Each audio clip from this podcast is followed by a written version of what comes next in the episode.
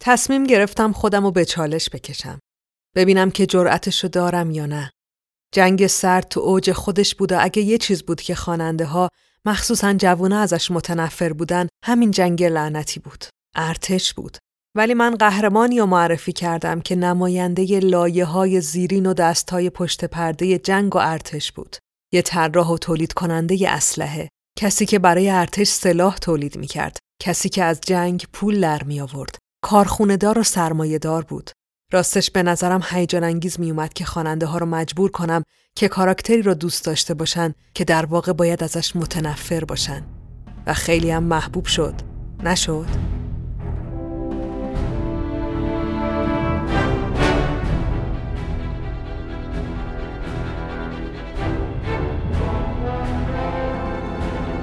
سلام چیزی که میشنوین قسمت 26 م پادکست هیرولیکه که در اردی بهش ماه 1401 ضبط میشه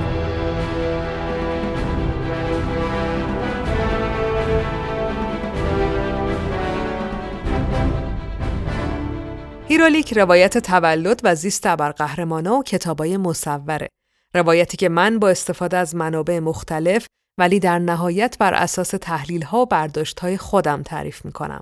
عیدتون مبارک، سال نوتون مبارک، قرن نوتون مبارک، همه چیتون به طور کل مبارک. حالتون خوبه، دماغتون چاقه، چه خبر از 1401؟ چقدر زیاد خدایی، 1401. من که بچه بودم واقعا انتظار داشتم تا الان یه گودزیلایی چیزی بیاد یا مثلا آدم فضایی بیان راحت شیم یا چه می‌دونم زامبی شیم همه خیلی برام دور و زیاد بود 1400 به بعد اصلا قرار بود دنیا تا حالا تموم بشه ولی همچنان با قدرت و خیلی دارک و خیلی موزمار داره ادامه میده. گیدورا میدورا که نیومد هیچی دو ساله درگیر این کرونا نکبتیم. به خدا کی قبلش اصلا می‌دونست که پاندمی یعنی چی؟ برای بار هزارم آرزو می‌کنم تموم بشه و برگردیم به دورانی که خاطراتش دیگه تقریبا داره محو میشه. حالا جدا از شوخی به تمام اونایی که عزیزانشون رو تو این دو سال از دست دادن تسلیت میگم. می‌دونم که هیچی نمی‌تونه همچین دردی رو آروم کنه. ولی امیدوارم که سال جدید همه چی روشنتر بشه براتون و امید به زندگیتون برگرده. امیدوارم تو زندگیتون آرامش رو تجربه کنین و بتونین خاطرات شیرین بسازین. دمتون گرم و دلتون شاد.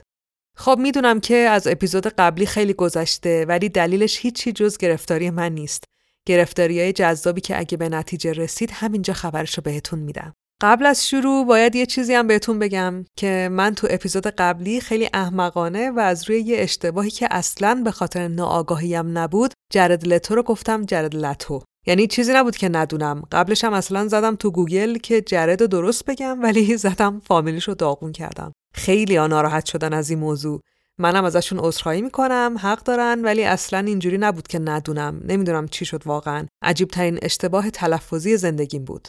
البته یه چیزی هم بگم ها شما که اینقدر رو اسم و تلفظ و حساسین یه خارجی پیدا کنین یکی که فارسی و عربی زبان نباشه و بتونه بگه فائقه. به خدا اگه تونستم بگن. اگه تونستم من همه زندگیمو میفروشم و میرم کلاس زبان. البته متوجه هستم که جناب لتو خب یه چهره محبوب جهانی هستن و منم فقط یه پادکستر دونمایی و خسته در گوشه ای از خاورمیانم. ولی خب هر حال فکر نکنم بتونن بگن. حالا بگذاریم.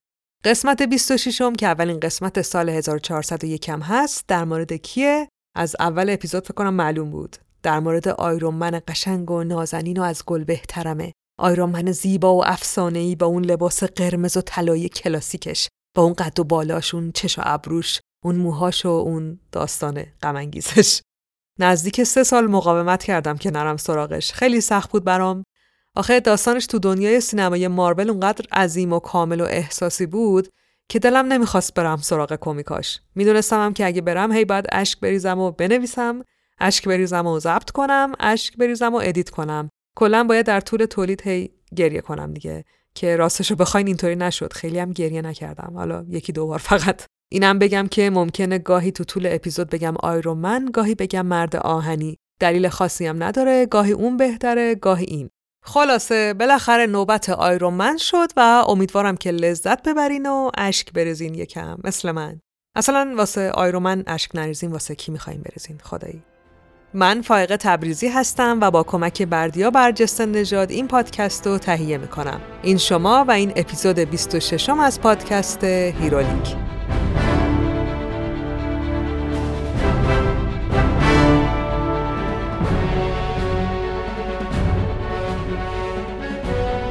اسپانسر این قسمت از پادکست هیرولیک اسنپ فوده.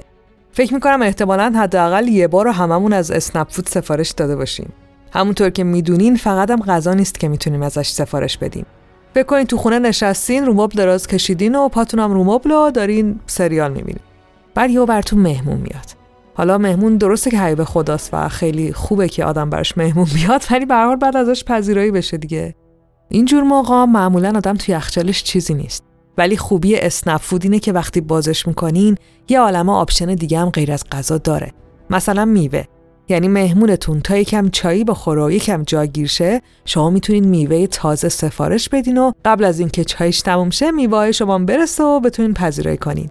تازه می‌تونین مستقیم برین تو شیرینی فروشی ها و آجیل سفارش بدین، شیرینی خشک و تر سفارش بدین، کیک سفارش بدین و همشون تر و تازه و خیلی سریع برسه به دستتون. اگه مهمونتون شامم موند که دیگه غذا سفارش دادن و هممون از استنفود بلدیم. اگرم نموند خب دیگه خسته این دیگه. برای خودتون تنهایی یه شام خوشمزه سفارش بدین.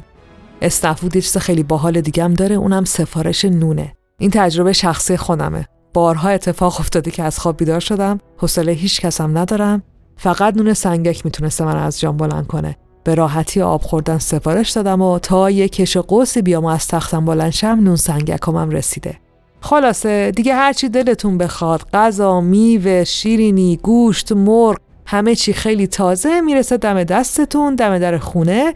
لازمم نیست از خونه بریم بیرون. چی از این بهتر؟ پس پیشنهاد می‌کنم که حتما از سرویس های اسنفود استفاده کنین و حالشا ببرین. دمتونم گرم.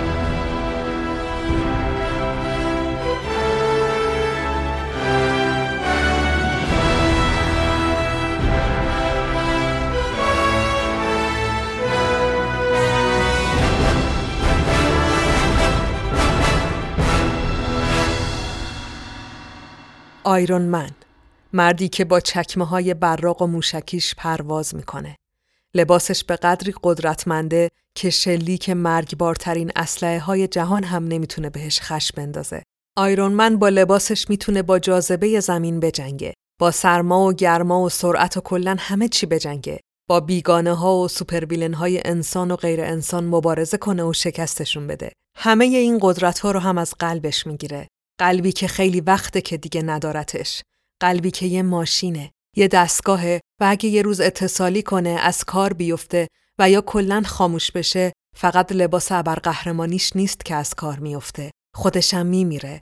یه جورایی تلاش بی اندازه آیرومن برای ساخت لباس پشت لباس که هر کدوم پیشرفته تر از قبلی باشه بیشتر برای زنده موندن تا قدرتمندتر شدن. اما هیچ کدوم از اینا هدف زندگی مردی که بعدن شد آیرومن نبود. تونی استارک قبل از اینکه آیرومن بشه یه نابغه پولدار دخترباز خودخواه بیمسئولیت بود که امپراتوریش رو با طراحی و ساخت سلاح به دست آورده بود. سلاحهای کشتار فردی و جمعی که همه جای دنیا در حال خرید و فروش بودن و جسد بود که روی جسد جمع می شد.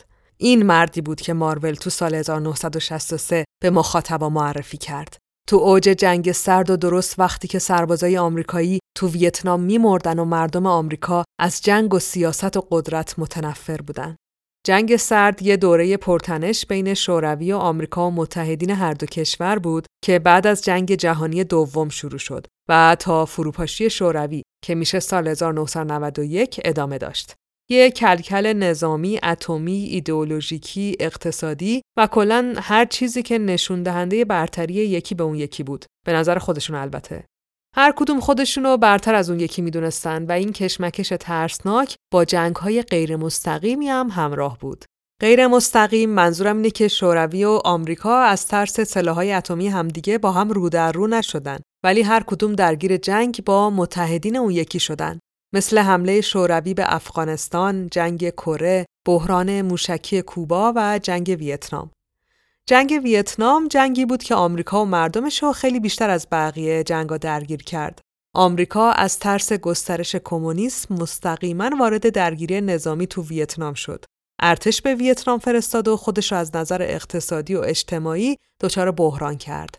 اونم بعد از دو تا جنگ جهانی و رکود اقتصادی بزرگی که به زور پشت سر گذاشته بود. اما جامعه آمریکا دیگه مثل قبل نبود. خیلی از آمریکایی‌ها مخصوصا جوونا مخالف بودن. نسل جدید دیگه جنگ سر ایدئولوژی رو به عنوان آرمان باور نداشت. تا حدی کلک های رسانه ای رو هم فهمیده بود. به خاطر همین شروع کرد به اعتراض. دلیل اعتراضاتشون جنگ و کشته شدن سربازای آمریکایی توی کشور ناآشنا و دوردست بود. اونم سر ایدئولوژی.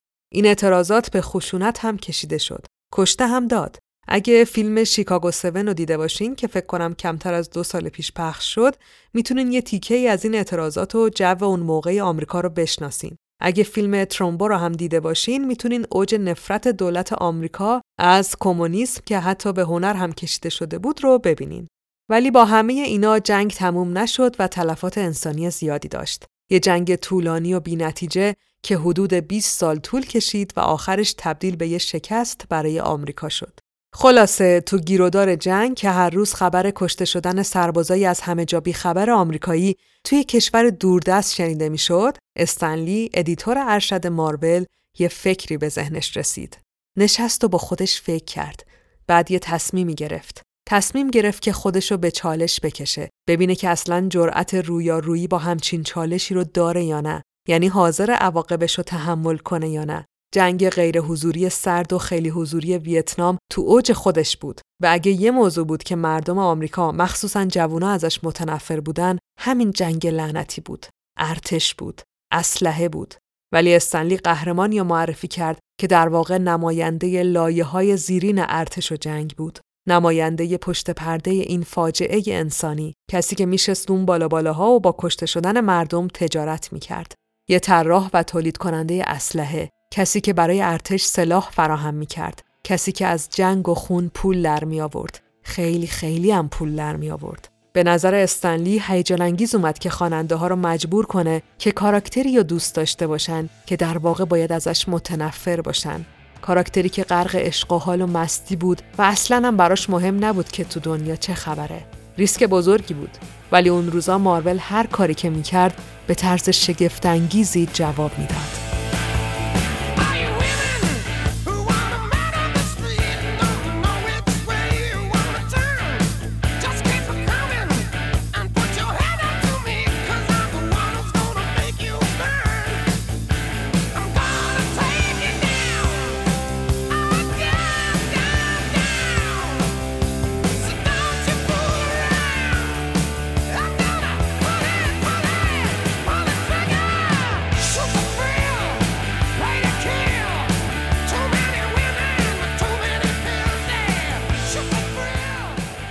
نشر پرتغال اسپانسر این قسمت هیرولیکه. نشری که توی چاپ کتابای فانتزی پیشگامه و بهترین کتابا رو برای بچه های ایران منتشر می‌کنه. تو این قسمت می‌خوام سگانه بینتی رو معرفی کنم که به نویسندگی ندی اوکورافور و ترجمه امیر احمد کامیار تو کتاب فروشی ها در دسترسه.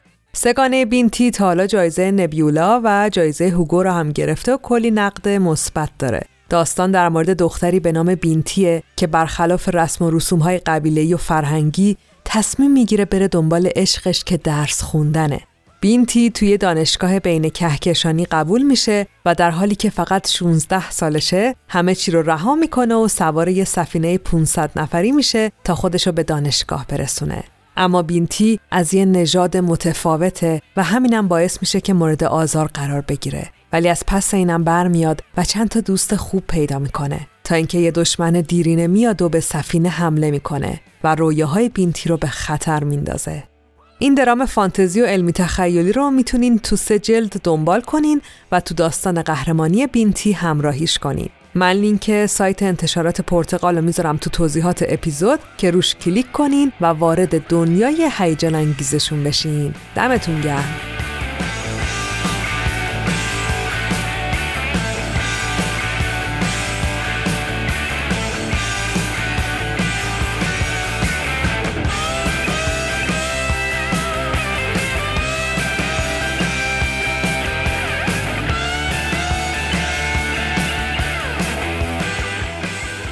استنلی و جک کربی دوتا از مهره های مهم مارول بودن که آیرون منو خلق کردن. دوتا آدم که زمین تا آسمون با هم فرق داشتن. هم سلیقه‌ای و هم ظاهری. تنها چیزیشون که شبیه هم بود بچگی و حتی قبل از بچگیشون بود. یعنی داشتن یه خانواده یهودی و مهاجر. من با جزئیات خیلی فراوان در مورد هر دوشون هم حرف زدم قبلا. داستان زندگی استنلی رو تو اپیزود 15 هم و ماجرای اسپایدرمن تعریف کردم و داستان جک کربی هم تو قسمت پنجم یعنی کاپیتان آمریکا براتون مفصل گفتم. اما مثل همیشه یه خلاصه برای معرفی هر دوشون میگم. استنلی متولد نیویورک بود و وقتی آیرومن برای اولین بار چاپ شد یعنی 1963 استنلی دیگه 40 سال رد کرده بود. پدر و مادر استنلی مهاجر بودن و خیلی فقیر. پدرش یه مرد الکلی و آزارگر بود و تنها راه فرار استنلی از شرایط بدخونه فیلم دیدن و کتاب خوندن بود. سینما اون موقع ارزون بود و در واقع یه جور تفریح فست فودی محسوب می شد. یکی از دلایلش رو تو قسمت اول و دوم گفتم. کودکی استنلی هم تو شرایطی بود که آمریکا و البته کل دنیا تو جنگ و رکود اقتصادی و قحطی بودن. داستان و فیلم و کتابای ابرقهرمانی هم نوعی تبلیغات محسوب می‌شد برای امید بخشیدن و سرگرم کردن. حالا بگذریم استنلی تو این محیط بزرگ شد. بعد از کلی کشمکش بالاخره تو 18 سالگی به خاطر رابطه فامیلی با مدیر مارول وارد این کمپانی شد و به خاطر پشتکار خودش دیگه تو سال 63 که آیرومن متولد شد همه کاره مارول بود. اما جک کربی لقب جک کربی بین طرفداراش دکینگه سلطان دلیلش هم اینه که تو تاریخ کمیک هیچ کس به اندازه جک نیست که تو خلق کلی کاراکتر با ویژگی های مختلف نقش داشته باشه. خیلی از کاراکترها طراحی لباس ابرقهرمانیشون و مدیون جک کربیان هم تو دیسی و هم توی مارول. جک هم حدوداً 45 سالش بود که آیرون من خلق شد. جک طراح لباس و در واقع ظاهر تونی استارک بود. طراح کاراکتر بگم بهتره. طراح کاراکتر آیرون من بود. جک هم از یه خانواده فقیر و مهاجر بود که به نیویورک پناه آورده بودن. فقر و خشونت هم توی خونه و محلشون بیداد می‌کرد. تا مدتها خشونت تنها چیزی بود که جک میشناخت. تو مدرسه، تو گنگای خیابونی، تو خونه، مشت و لگد و خون و شکستگی فک و دنده جزئی از زندگی روزمرش محسوب می‌شد. جک رویای اینو داشت که وارد دانشگاه هنر بشه ولی پولی نداشت قرارم نبود که هیچ وقت پولدار بشه البته اونقدر با استعداد بود که تو سن 23 سالگی بدون هیچ تحصیلی و فقط به خاطر طراحی های بی‌نظیرش یه شغل تمام وقت تو مارول گیر آورد و چیزی نگذشت که توی همکاری جانانه اولین کاراکترش یعنی کاپیتان آمریکا رو خلق کرد. کاراکتری که تا مدتها بهترین نونآور مارول بود. اما تو سال 1963 دیگه کاپیتان آمریکا محبوبیتی نداشت یا به قول خود آمریکایی کار نمی‌کرد. کلا دیگه کسی نمی‌تونست با دیدن ابرقهرمانی که به تنهایی به جنگ نازیا میره و یه مشتم تو دهن شخص هیتلر می‌زنه سر ذوق بیاد. دنیا رئالتر از این حرفا شده بود. سوپر ویلنی به این واضحی هم وجود نداشت. یعنی دیگه یه شخص خاص نبود که بشه کل بدبختی های دنیا رو انداخت گردنش. حالا همه چی عوض شده بود. سانسور هم مزید علت شده بود البته. تو اپیزودهای قبلی هم گفتم که تو اون سالا سانسور بدجوری باعث شده بود که کیفیت داستانا و خب متعاقبا فروش کمیک پایین بیاد. تو همون اپیزود 15 هم در مورد اینکه مارول چجوری به مرز ورشکستگی رسید و بعد خودشو کشید بالا توضیح دادم. اینجا دیگه ازش میگذرم. خلاصه سال 1961 یعنی دو سال قبل از آیرون استنلی و جک که به خاطر همین سانسور و نفروش بودن کمیکا حسابی از اوضاع خسته شده بودن تصمیم گرفتن که دیگه کلا این ژانر رو بذارن کنار. اما به اصرار مدیر مارول و برای آخرین تلاش یک گروه خلق کردن به اسم چهار شگفتانگیز که به طرز شگفتانگیزی ترکوند. یهو همه چی عوض شد. یهو مارول شد مارول و مخاطبا سرازیر شدن برای خرید کتاباش. دلیل اینو هم قبلا گفتم. این شخصیت ها با قبلی ها فرق داشتن. استنلی یه راه جدید برای روایت پیدا کرده بود. یه روش جدید که کاراکترها رو دوست داشتنی می کرد. داستان این شخصیت های جدید خیلی درونی و خودمونی و شخصی بود. خوب و بد مطلق وجود نداشت. مشکلات شخصی جزوی از داستان ابرقهرمانیشون شده بود. جک و استنلی یهو دستشون اومد که چه خبره. فهمیدن که مردم دلشون ابرقهرمان می‌خواد. ولی دیدن ابرقهرمانایی که دعوا می‌کنن الکلیان که مشکل کنترل خشم دارن براشون لذت بخشتره تا یه سوپر سرباز فوق خوب یا یه آدم فضایی بینقص. اینجوری شد که هالک اومد تور اومد و بالاخره تو سال 1963 تونی استارک اومد. گفتم دیگه استنلی کرمش گرفته بود که یه کاراکتر در واقعیت منفور و وارد قلب و روح آدما بکنه. اونم تو اوج جنگ. ولی این وسط جنگ ویتنام تنها منبع الهامش نبود. اون روزا یعنی تو دهه 60 مردی به نام هاوارد هیوز حسابی معروف بود و اینطور که من سرچ کردم توی دوره حتی ثروتمندترین مرد جهان بود. جک کربی و استنلی مجذوب داستان هاوارد شدن و یه تونی استارک عین اون خلق کردن. حتی اسم بابای تونی رو گذاشتن هاوارد یعنی بهش یه ادای دینی هم کردن. حالا ایشون کی بود؟ همون مردی که مارتین اسکورسیزی تو سال 2004 از زندگیش یه فیلم ساخت به نام هوانورد که لئوناردو دیکاپریو هم نقششو بازی کرد. یه خودشیفته بی نهایت پولدار که اسمش همه جا بود و هر کاری که دلش می‌خواست می‌کرد و اتفاقا مشکل اعتیاد به الکنم داشت. هاوارد تو سن 17 سالگی امپراتوری پدر و مادرش رو به دست گرفت و شد یکی از پیشگامان صنعت سینما اما خودش عاشق علوم هوانوردی بود. بعد از اینکه همه کاره شرکت شد، کلی فیلم ساخت و از اون طرف خلبانی یاد گرفت، هواپیما ساخت. آدم نابغه و عجیبی هم بود و همه کاری از دستش برمی اومد. خیلی هم دخترباز و عیاش بود و دوتا ازدواج ناموفق هم داشت. مشکل اعتیاد به الکل هم داشت و این موضوع خیلی بهش آسیب زد. کلا سرنوشت چندان خوبی نداشت ولی همون خودشیفته پولدار، خوشتیب، باهوش و تو چشمودنش کافی بود که استنلی و جک یه تونی استارک از توش در بیارن. در واقع استنلینا هرچی که برای تنفر مردم از یه کاراکتر لازم بود و جمع کردن و تزریقش کردن به کاراکتر تونی استارک.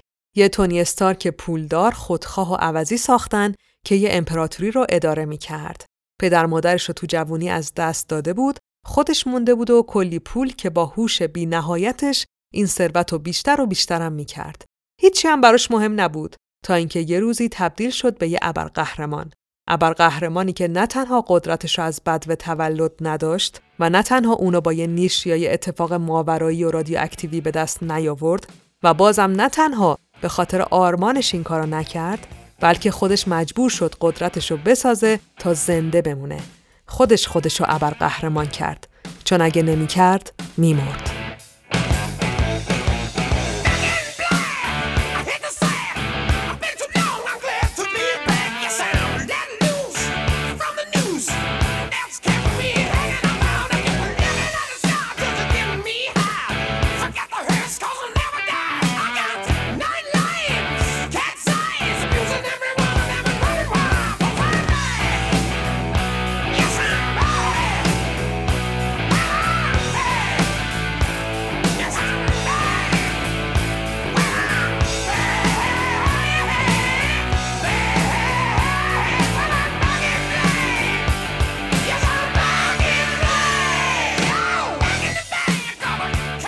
مخاطبین آیرون من نازنین رو برای اولین بار تو شماره 39 سری داستانهای Tales of Suspense شناختن.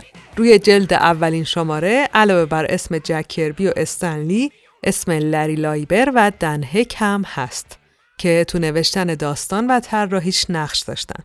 هر شماره این سری در مورد یک کاراکتر بود تا اینکه آیرون من اومد و همون اول به قدری محبوب شد که کلا شد لیدر شماره های بعدی تا اینکه اصلا اسم سری شد آیرون من یعنی بعد از شماره 39 تا چندین شماره قصه های آیرومن روایت شد. بعد دیدن که خب چه کاری اسمش رو بذاریم آیرومن منطقی هم بود. آیرومن شماره به شماره رشد کرد، لباساش تغییر کرد، رفقاش عوض شدن، دشمناش اضافه و کم شدن. و خیلی چیزای دیگه. اگه فیلم آیرون من 2008 رو دیده باشین خیلی دقیق و قشنگ این تغییر لباس رو می‌بینین. تقریبا هم داستان اورجین آیرون من یعنی اینکه تونی چجوری شد آیرون من همونیه که توی فیلم دیدین. البته با یه تفاوت اونم این که دیگه جنگ ویتنامی در کار نبود و تو فیلم تونی برای جنگ افغانستان سلاح میساخت و به ارتش میفروخت. کلا داستان آیرون من تو کومیکا سه بار از اول تعریف شده. یه بار با جنگ ویتنام یه بار با جنگ خلیج فارس که میشه حمله صدام به کویت و سومی هم جنگ افغانستان. البته آیرون من کاراکتر خیلی کلیدی ولی نچندان جهانی مارول بود. توی کتابا مدیر شیلد میشه، مدیر Avengers میشه، وزیر دفاع آمریکا میشه، شیلد یه سازمان مثلا ضد تروریستی و ضد اتفاقای super villain ی و ایناست، Avengers هم که گروه ابرقهرمانی ماروله. پس آیرون من مدیر شیلد میشه، مدیر Avengers میشه، وزیر دفاع آمریکا میشه. کلا آیرون من توی comic ا نقش کلیدی داره توی مدیریت و ساخت تجهیزات دنیای مارول و ابرقهرماناش و اینا. بگذریم به این می‌خواستم برسم که با اینکه خیلی شیک و مداوم کمیکاش چاپ می‌شد و تقریبا کاراکترش همه جا بود ولی شهرت جهانیش تا قبل از فیلم آیرومن نسبت به کاراکترهایی مثل اسپایدرمن و هالک خیلی کم بود. تا اینکه سال 2008 شد و رابرت داونی جونیور رو برای نقش آیرومن انتخاب کردن. خدایی خیلی قبلش نمیشناختنش دیگه. چند نفرتون میشناختینش؟ اصلا آیرومن می‌دونستین کیه؟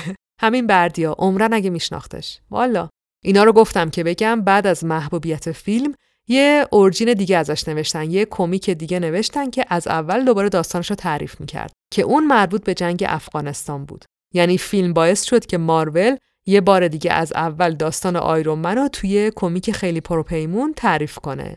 comic ی به نام Iron Man Season One که سال 2013 چاپ شد. داستان تبدیل شدن تونی به آیرون من هم خیلی وفادارانه به comic اصلی سال 63 باقی موند. ولی یه پرده دومی هم به داستان اضافه کردن که جذابترش کرد. برای همینم من داستان این کمیک رو تعریف می‌کنم یعنی این که سال 2013 چاپ شد. اینم بگم که تو داستان مستقیما نگفتن افغانستان. یه کشور تخیلی ساختن که کاملا از نظر جغرافیایی همون افغانستان لباسام همونه. حالا به هر دلیلی نگفتن. منم نمیگم. اسم کشور گذاشتن چاردستان. منم میگم همون چاردستان. هرچند عجیب به نظر میاد ولی میگم چاردستان. هیچ ربطی هم به کردستان نداره. املاشو چک کردم. پس کلا یه کشور مندرآوردی مربوط به مارول. یه چیز دیگه هم که این comic داره اینه که اسمای کاراکترهای چاردستانی این comic خیلی عجیبه. فکر می‌کنم عمدی بوده مثل خود چاردستان. یعنی می‌خواستن از اسمای واقعی استفاده نکنن. منم عوضش نکردم. همون جوری تعریف می‌کنم که توی comic تعریف شده. خب دیگه سرتون رو درد نمیارم. بریم سراغ داستان ولی بعد از داستان رو هم حتما گوش بدین که می‌خوام برم سراغ دنیای سینمای مارول و بعد از سه سال حسابی از رابرت داونی جونیور حرف بزنم و از نقش عظیمی که ایفا کرد برای رسوندن MCU به چیزی که الان هست. بله. حالا دیگه بریم داستان رو با هم گوش بدیم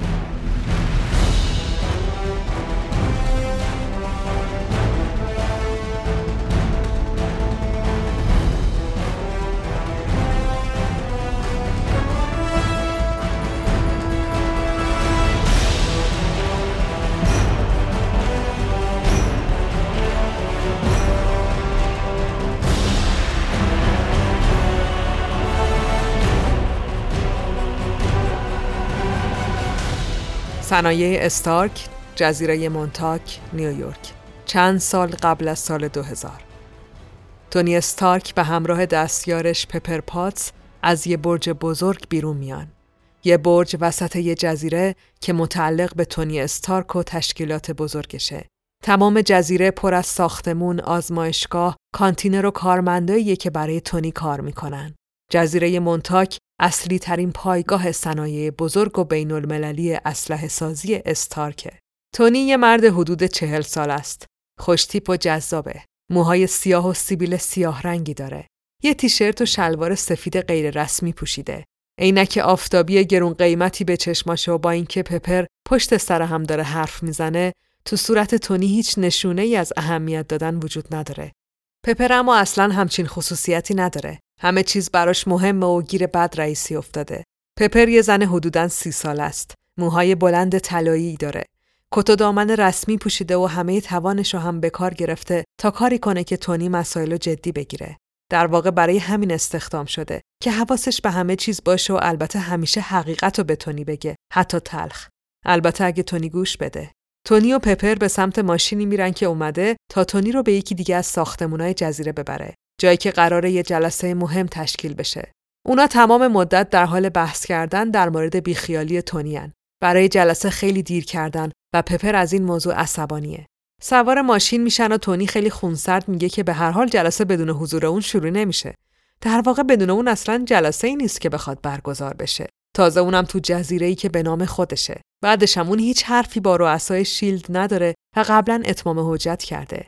پپر بهش میگه که شیلد بودجهشو از صنایع استارک می‌گیره و صنایع استارک هم مقبولیت مردمیشو از شیلد می‌گیره. شیلد با تروریستا میجنگه و این برای مردم اهمیت داره وگرنه کی از یه طراح اسلحه خوشش میاد؟ تونی لبخند می‌زنه و جواب میده که کسی نباید خوشش بیاد باید قبطه بخورن که می‌خورن. دم در ورودی ساختمون جلسه یک مرد و یک زن با کت و شلوارای بسیار رسمی وایستادن. عینک آفتابی زدن و خیلی هم بیتاب به نظر می‌رسن. با عصبانیت به اومدن ماشین تونی نگاه می‌کنن. دارن تشریف میارن. اونم بعد از ساعتها تأخیر. اونا رئیس و معاون سازمان شیلدن. یه تشکیلات نظامی و فوق سری که به تهدیدات تروریستی و خاص و البته مخفی رسیدگی می‌کنه. رئیس کل شیلد آقای برچ مردی که نسبتا سن بالایی داره خیلی عصبانی و کلاف است. جلوتر از معاونش وایساده و در حالی که پشتش بهشه میگه این بچه ننه فکر کرده کیه؟ لورتا فکر کردم قراره ادبش کنی. خانم معاون لورتا که موهای کوتاه و طلاییش از وسط باز کرده خیلی خونسرد و جدی جواب میده این بچه ننه تنها کسیه که از پس چیزی که می‌خواین برمیاد آقای برچ. صنایع استارک تنها امیدمونه و صنایع استارکم همون تونی استارکه. تونی و پپر می‌رسن و از ماشین پیاده میشن.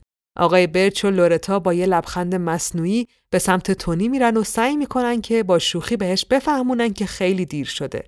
تونی میخنده و جواب میده برای رسیدگی به پروژه های دردسرساز شما هیچ وقت دیر نیست. پپر از تونی می‌خواد که تمومش کنه و بعد خیلی محترمانه به رؤسای شیلد سلام می‌کنه. تونی بی تفاوت به سمت هواپیمای خصوصی میره که در حال آماده شدن برای پروازه. پپر، آقای برچ و لورتا هم دنبالش میرن. لورتا با لحنی آروم ولی عصبانی میگه آقای استارک می‌خواین جزیره رو ترک کنین؟ ما باید در مورد سرمایه گذاری روی پروژمون صحبت کنیم. بودجه بیشتر از چیزی میشه که توافق کردیم. تونی میپره وسط حرفش میگه من قبلا بهتون گفتم شما بارها به بهانه های حمله های تروریستی گند زدین و هرچی پول بهتون دادیم و به باد دادین. منم الان یه جلسه مهم اون سر دنیا دارم که همین الانم یه روز واسش دیر کردم. تونی اینو میگه و بدون خداحافظی سوار هواپیمای خصوصیش میشه.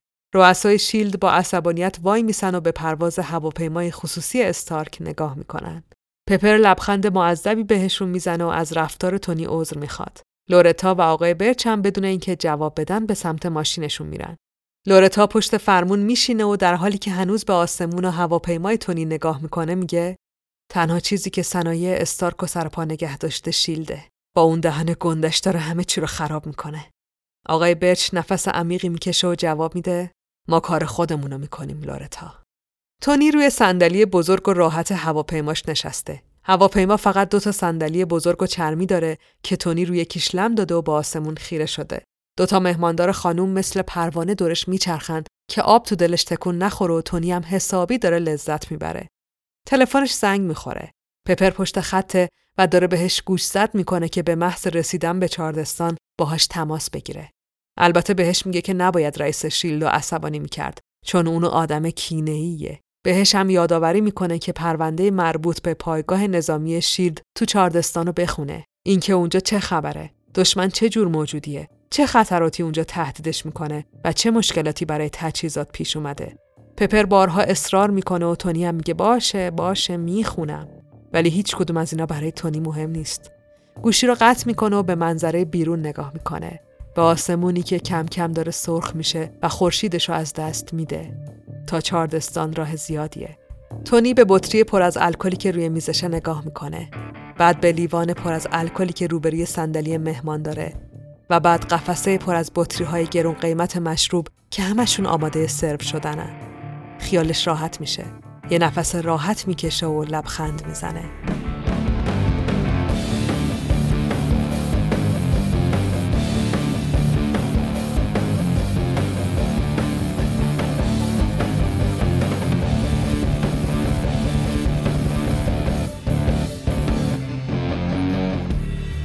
یه آدم خوشبین نیمه پر لیوانو می‌بینه و یه بدبین نیمه خالی رو ولی من یه آدم واقع بینم و برای یه آدم واقع بین پر یا خالی بودن لیوان هیچ اهمیتی نداره.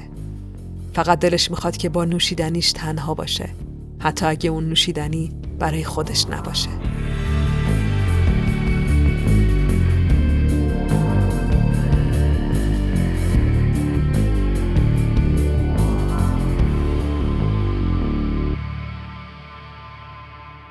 پایگاه نظامی شیلد، چاردستان، کشوری در آسیا. تونی داخل یه ساختمون کوچیک و کهنه در حال بررسی مشکلاتیه که برای سلاحهای ساخت استارک به وجود اومده. ساختمون وسط یه زمین مرتوب و نیمه جنگلیه. یه جای گرم که به سختی میشه نفس کشید. آفتابم به شدت در حال تابیدنه. مسئول تکنیکال پایگاه در حالی که یه مین توی دستاشه خیلی مستاصل و مضطرب میگه که نمی‌دونه مشکل از کجاست. بیشتر وقتا مینا منفجر نمیشن یا بیدلیل منفجر میشن. میگه ممکنه که از رطوبت باشه ولی هرچی از خطرناکه و جون خود سربازای آمریکایی به خطر افتاده. ادامه میده که ما نمی‌تونیم از مینا استفاده کنیم. برای همینم دشمن بهمون به نزدیکتر شده. تونی که گرما زده شده حسابی اعصابش خورده و می‌پرسه پس به نظرت صنایع استارت مقصره. مرد جواب میده قربان ما دنبال مقصر نیستیم. فقط می‌خوایم که مشکلمون حل بشه. می‌خوایم که کمتر بمیریم. تونی میگه احتیاج به هوا داره و از ساختمون خارج میشه. مسئول تکنیکال در حالی که هنوز مینو توی دستش گرفته همراهش میره. داره پشت سر هم با تونی حرف می‌زنه و تونی هم سعی می‌کنه آرومش کنه که یهو صدای شلیک میاد و یکی از سربازا جلوی چشمشون در جا روی زمین میافته در حالی که خونش روی سر و صورت تونی پاشیده. تونی وحشت می‌کنه و خشکش می‌زنه.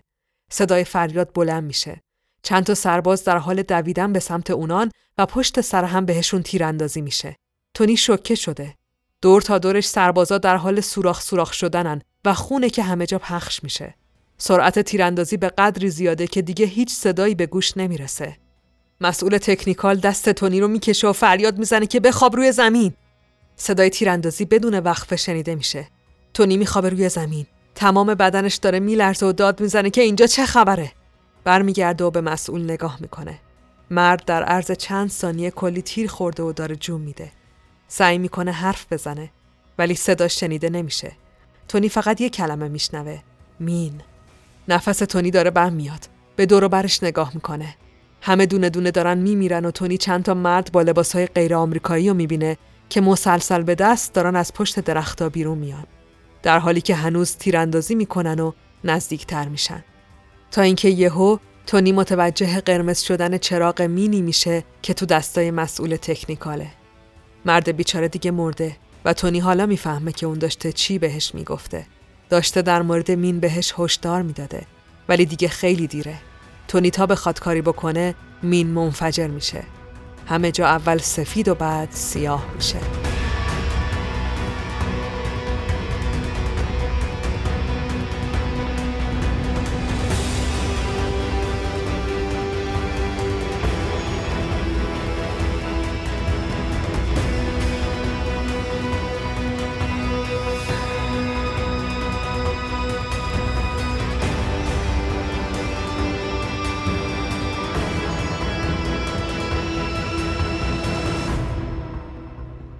صدا خیلی شدید بود ولی می‌تونستم فریادای اون مرد بیچاره رو بشنوم که در حال مردنم داشت به هم هشدار می‌داد.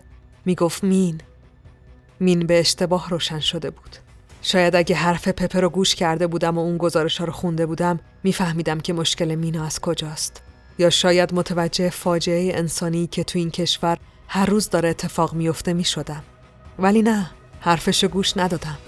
چون تونی استارک بزرگ عادت نداره به این چیزای کوچیک فکر کنه.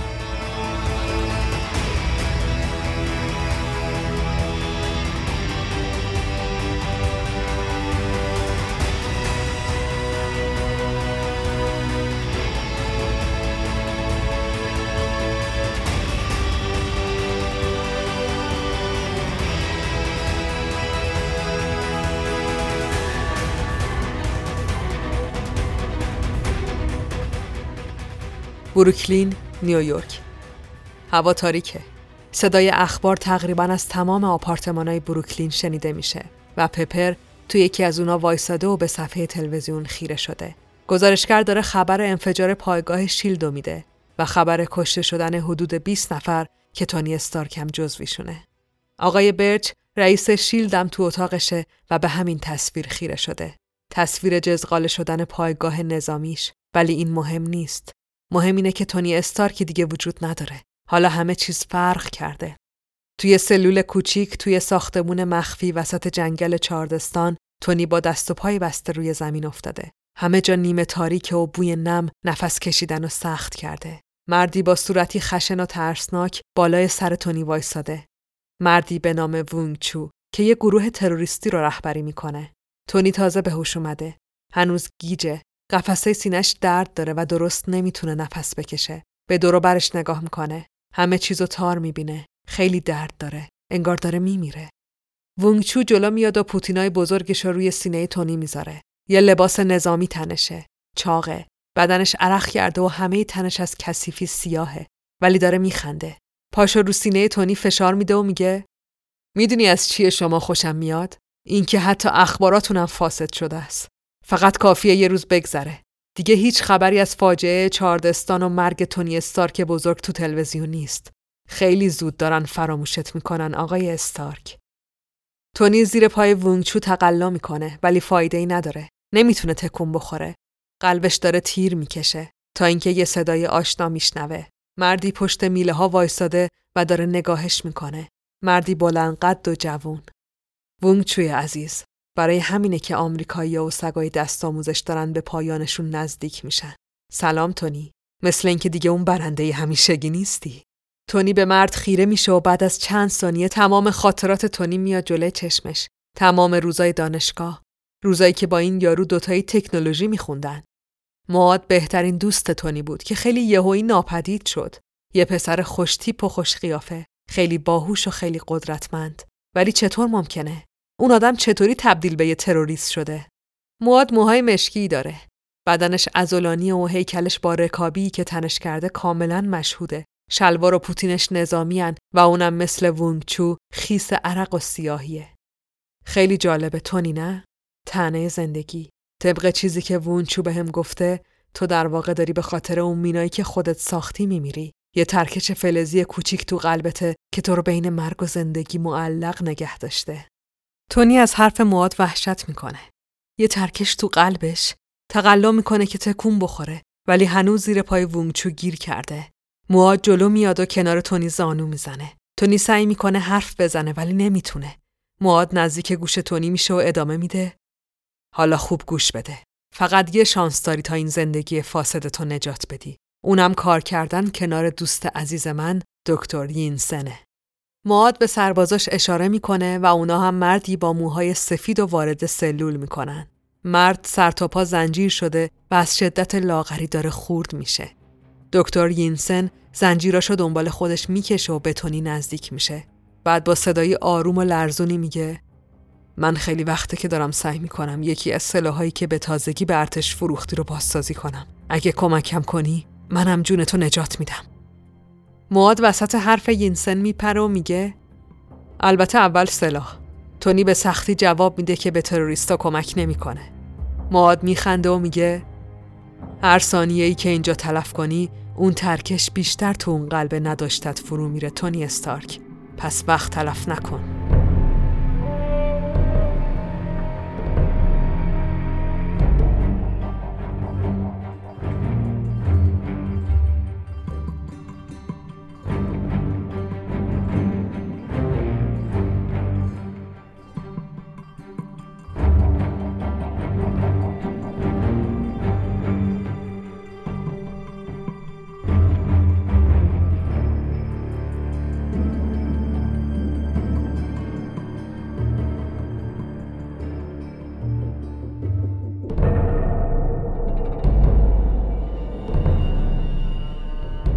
یه شایعاتی شنیده بودم ولی باورم نمی‌شد. بهترین دوستم حالا مغز متفکر یه گروه تروریستیه. یادمه که بعد از دانشگاه برگشت به کشورش. یعنی اینجوری می‌گفتن. همه چیز با شرمساری شروع شد. شرم از جایی که توش درس خونده بود. آمریکایی که به کشورش حمله کرده بود. حالا اون شرم تبدیل به تعصب شده. اون پسر خوشگذرون نابغم تبدیل به یه تروریست.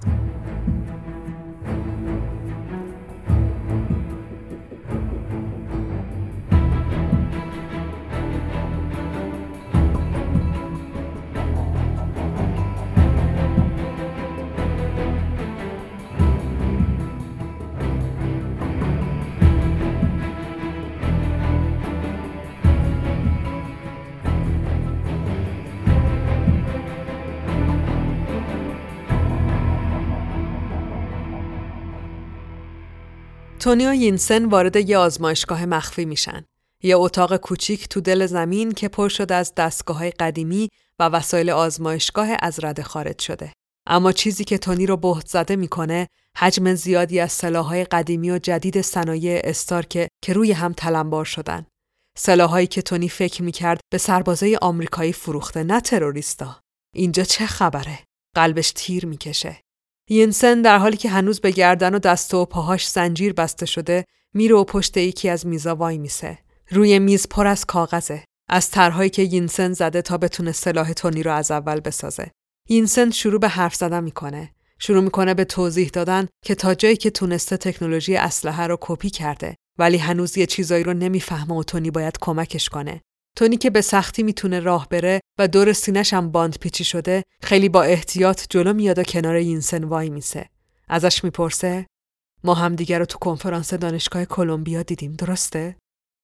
یینسن بدون اینکه برگرده و به تونی نگاه کنه جواب میده بله من برگشتم به کشورم که توی عروسی شرکت کنم شیش ماه پیش ولی دزدیده شدم از اون موقع هم زندانی معادم تونی می‌پرسه به چه جرمی یینسن خندش می‌گیره و جواب میده که فکر نمی‌کرده که تونی استارک بزرگ انقدر ساده لح باشه. به هر حال می‌خوام بدونی که برعکس این تروریستا من تو رو مسئول این جنگ و نابود کردن کشورم نمی‌دونم. الانم وقت این حرفا رو نداریم. باید به هر دومون کمک کنی تا چیزی که میخوانو بسازیم. شاید اینجوری زنده بمونیم. حرف یینسن با صدای فریاد تونی قطع میشه. تونی روی زمین زانو زده و دستش رو روی سینش گرفته. من هیچ کاری با این درد نمی‌تونم بکنم.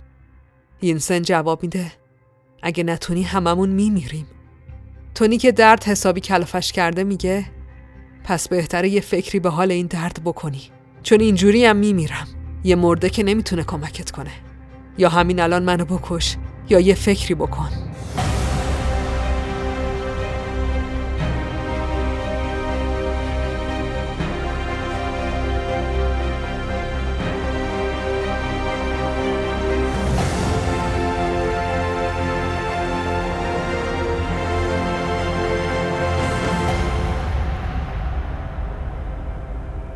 صنایع استارک جزیره مونتاک نیویورک لورتا معاون شیلد به همراه پپر دستیار تونی استارک در حال قدم زدن توی سوله بزرگ پر از هواپیما و تجهیزات استارکن.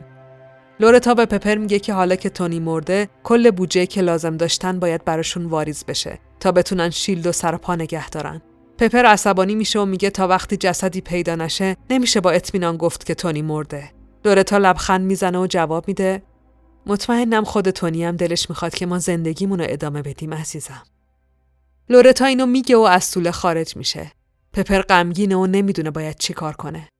لورتا به دفتر شیلد برمیگرده. جایی که رئیسش یعنی آقای برچ منتظرشه. آقای برچ به لورتا میگه که بهتره احتیاط کنیم و نذاریم که طمع سرمون رو به باد بده. لورتا جواب میده طمعی وجود نداره. تونی تا زنده بودم نفهمید که ما داریم ازش دزدی می‌کنیم. الان که دیگه مرده. حالا می‌تونیم میلیون ها دلار بگیریم و بین خودمون تقسیمش کنیم. برچ خندش می‌گیره و میگه که با این همه پول می‌خوای چی کار کنی؟ می‌خوام رئیس جمهور آمریکا بشم قربان. ولی قبلش باید یه فکری با حال پپر بکنیم. تمام دارایی تونی زین نظر اونه. باید از سر راه برش داریم. آقای برچ با تعجب نگاه می‌کنه و می‌پرسه منظورت اینه که اخراجش کنیم؟ این شک برانگیزه. لورتا عینکش رو صاف می‌کنه و جواب میده می‌دونم منم منظورم اخراج نبود قربان.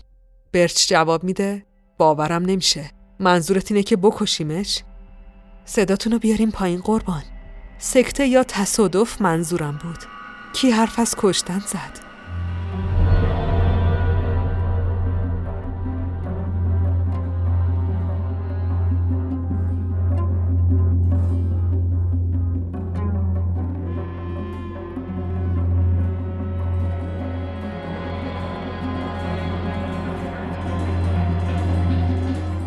تونی وسط آزمایشگاه وایساده و یینسن داره سعی می‌کنه دستگاه کوچیکی که به سینه تونی وصل کرده رو محکم کنه. یه دایره فلزی که با نیروی مغناطیسی جلوی حرکت ترکشای قلب تونی رو می‌گیره. تونی و یینسن تصمیم گرفته بودن که قبل از هر چیزی جلوی مردن تونی رو بگیرن و چون هر دو نابغن تونسته بودن با تکه های سلاح های تونی دستگاهی رو بسازن که یه جورایی جای قلب رو برای تونی پر کنه. البته یه قلب شارژی مثل یه باتری که اگه تموم بشه تونی ممکنه بمیره. ولی این تنها راهی بود که به ذهن تونی رسید و یینسن هم تنها کسی بود که می‌تونست کمکش کنه. حالا درست وسط سینه تونی یه حفره خالی هست که اونا باید با یه دستگاه دایره شکل پرش کنن. یینسن هنوز داره به یه دستگاه که یه استوانه کوچیک ور میره. تونی درد داره. یینسن میگه الان تموم میشه. راستی تو همیشه اینقدر از خودت متنفری؟ تونی جا می‌خوره و می‌پرسه که منظورت چیه؟ یینسن جواب میده خب اگه هرچی الکل داشتیم و نمیخوردی الان کارمون راحت تر بود. اون الکل خوراکی نبودن. تونی بدون اینکه به یینسن نگاه کنه جواب میده که درد داشته. برای همین الکلا رو خورده. یینسن پوزخند می‌زنه و جوابی نمیده. تونی ادامه میده خب عوضش من یه نقشه دارم. حالا دیگه می‌تونم بهت بگم. یینسن دستگاه رو وسط سینه تونی جا میندازه. تونی فریاد می‌زنه. روی زمین میشینه و نفس می‌کشه. یینسن دستاشو پاک می‌کنه و میگه گفتی یه نقشه داری؟ تونی به سختی از روی زمین بلند میشه و به سمت میز میره. یینسن هم که نمی‌دونه چه خبره دنبالش میره. تونی تمام کاغذای روی میز رو برمیگردونه و میگه اینو ببین. پشت کاغذایی که یینسن روشون سعی کرده بود نحوه ساخت سلاح تونی رو کشف کنه، یه طرح عجیب و باور نکردنی دیده میشه. یینسن کاغذا رو از روی میز بر میداره و بهشون خیره میشه. تونی ادامه میده هر چی که لازمه ما اینجا داریم. با این دستگاه روی سینه من هم می‌تونیم شارژش کنیم. یینسن همچنان به طرح خیره شده. چشماش گرد شدن و رنگش پریده. روی کاغذا طرحی از یه لباس آهنی کشیده شده. مثل یه زره رباتی با کلاه خود. یه مرد کامل آهنی که میشه رفت توش. یه جورایی سوارش شد. کنترلش کرد. طرح تونی بینقصه و یینسن نمی‌تونه ازش چشم برداره. تونی که چشماش برق می‌زنن می‌پرسه خب نظرت چیه؟ یینسن جواب میده اینو کی طراحی کردی؟ تونی میگه خیلی ساله که دارم بهش فکر می‌کنم. دیشب که خواب بودی روی کاغذ کشیدمش.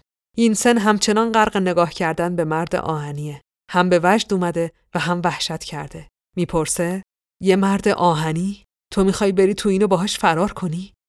تونی با هیجان جواب میده با هم فرار کنیم. یینسن بهت زده میگه این بزرگترین دستاورد زندگیمون میشه. تونی میخنده و میگه آره ولی خیلی وقت نداریم. این قلب فلزی من میشه موتورش و خب می‌دونی که خیلی هم قوی نیست. تونی و یینسن شروع به کار می‌کنن. خیلی وقت ندارن و هر لحظه ممکنه همه چی لو بره. چند روز میگذره. کارشون دیگه تموم شده و شگفت انگیزه. ولی هنوز نمی‌دونن که کار می‌کنه یا نه. قلب مصنوعی تونی هر لحظه ممکن از کار بیفته و اونا باید مطمئن بشن که این قلب می‌تونه از پس روشن کردن لباس آهنی بر بیاد. تونی به کمک یینسن لباس تنش می‌کنه. یه لباس نقره‌ای با کلی پیچ و مهره. لباسی که می‌تونه با حرکت بدن حرکت کنه. یه ربات با ابعاد انسانی ولی آهنی و براق. تونی در حالی که لباس تنشه و فقط کلاه خودش مونده رو به یینسن می‌کنه و میگه امشب از اینجا میریم. اما قبل از اینکه یینسن جواب بده درواز میشه و وونچو رو به روشون ظاهر میشه. سرتاپای تونی رو با تعجب نگاه می‌کنه. تونی تبدیل شده به یه ربات آهنی با سر انسان. وونگچو عصبانی میشه و میگه واقعا ناامید شدم. البته از تو نه آقای استارک. کسی از یه موجود بیوجدان انتظاری نداره. استاین سن. فکر می‌کردم که با تنبیهات ما روح وطن پرستید برگشته باشه. قبل از اینکه کسی بتونه حرفی بزنه و در کمال ناباوری وونگچو شروع به تیراندازی می‌کنه. پشت سر هم. یینسن چندین بار تیر می‌خوره و روی زمین میفته. تونی خودشو پرت می‌کنه پشت میز. باورش نمیشه. نفسش بند اومده. این صدا. از این صدا متنفره. از صدای شلیک. از پخش شدن خون. سعی می‌کنه خودشو آروم کنه. هر طوری که شده کلاه آهنی و سرش می‌کنه و از پشت میز بیرون میاد. وونگچو هول می‌کنه. تیراندازی رو ادامه میده ولی لباس آهنی تونی فقط خط میافته و هیچ آسیب دیگه ای بهش نمی‌رسه. تونی جلو میاد. تونی که نه. یه مرد آهنی نقره‌ای با یه کلاه خود. روی صورت براقش هم فقط دو تا چشم مستطیلی و باریک هست که به نظر خیلی جدی و مصمم میان. مرد آهنی به سمت وونگچو حمله می‌کنه و حسابی زیر مشت و لگد میگیرتش. وونگچو نمی‌تونه تکون بخوره.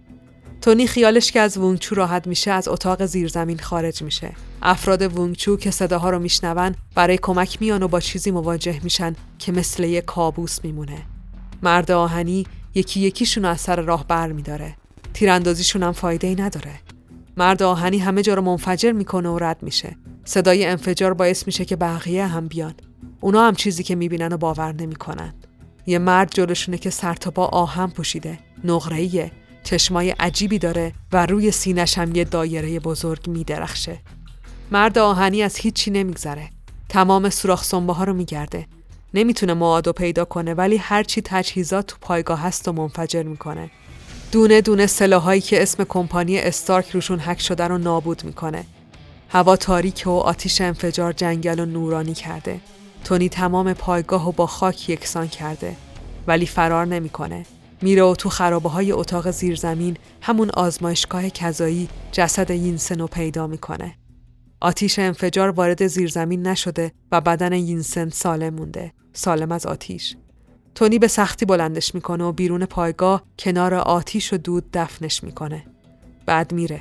تو همون لباس آهنی اول شروع به دویدن می‌کنه و بعد از روی زمین بلند میشه و با چکمه های آهنیش که مثل موشک عمل می‌کنن تو آسمون سیاه رنگ پرواز می‌کنه و محو میشه.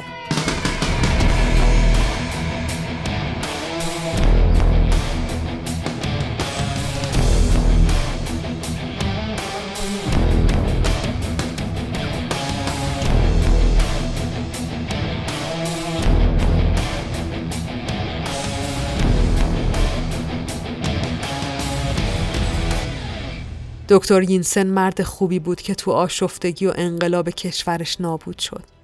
یکی دیگه از قربانی های اسباب بازی های من. همیشه فکر می کردم که من مرد خوبیم. اما به نظر میاد که خیلی وقتی که از این مفهوم گذشتم. احساس می کنم همه چیز تقصیر منه. حتی عوض شدن موادم تقصیر منه.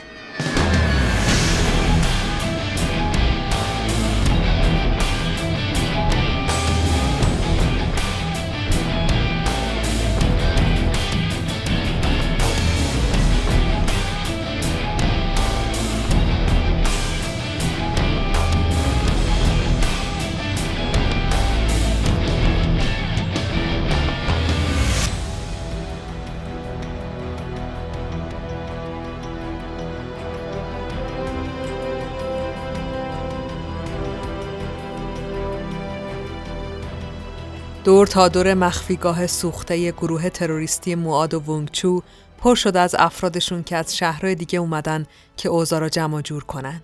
ساختمون سوخته، درختای اطراف سوختن و زمین پر شده از اجساد تیکه پاره شده همکارای تروریستشون. جسدا رو یکی یکی از روی زمین جمع می‌کنن تا اینکه یه دست سوخته رو می‌بینن که زیر آوار گیر کرده. جوری که انگار داشته سعی می‌کرده خودشو بیرون بیاره. چند نفر به سمتش میرن و وقتی آوا رو کنار می‌زنن مواد با فریاد بیرون میاد. همه از ترس عقب میرن. مردی که از زیر آوار بیرون اومده موعاده ولی نه اون رهبری که اونا میشناختن. تمام بدنش سوخته. هیچی از پوستش باقی نمونده. سرخ رنگ و ترسناکه. همه وحشت زده سکوت می‌کنن. مواد نمی‌تونه حرکت کنه ولی فریاد می‌زنه که به آزمایشگاه استارک برین و همه چی رو پیدا کنین. بعد بیهوش میشه و روی زمین میفته. افرادش اونو روی برانکارد می‌ذارن و از اونجا میرن. توی بیمارستان صحرایی و مخفی معاد تو اتاق عمله و کلی دستگاه بهش وصله. دور تا دور بدنش پر شده از فلز و حتی تنفسش هم با دوتا لوله بزرگ انجام میشه که از دهن بدون پوستش بیرون زده. تمام دستگاه های اطراف تختش دارن طرحهای تونی استارک نشون میدن. روی تمام مانیتورا یه طرح از یه مرد آهنیه. طرحهایی که افرادش از زیرزمین پیدا کردن و خلق یه اندام آهنی رو نشون میدن که به نظر می‌رسه تنها راه نجات زندگی معادم هست. دکتر با دیدن طرحها تصمیم می‌گیره که بدن تیکه پاره شده معاد و تبدیل به آهن کنه و برای اجراش هم مجبور میشه پاهای معاد و قطع کنه و از نو با فلز بسازتش. در واقع مجبور میشه یه چیزایی رو تغییر بده و خودش طرح تونی رو آپگرید کنه تا بتونه معاد و زنده نگه داره. حالا قلب مواد، پاهاش، دستاش و همه چیش دارن نیمه آهنی میشن. مواد داره تبدیل به یه سایبرگ میشه. یه نیمه ربات و نیمه انسان که به هیچ چیز جز انتقام فکر نمی‌کنه.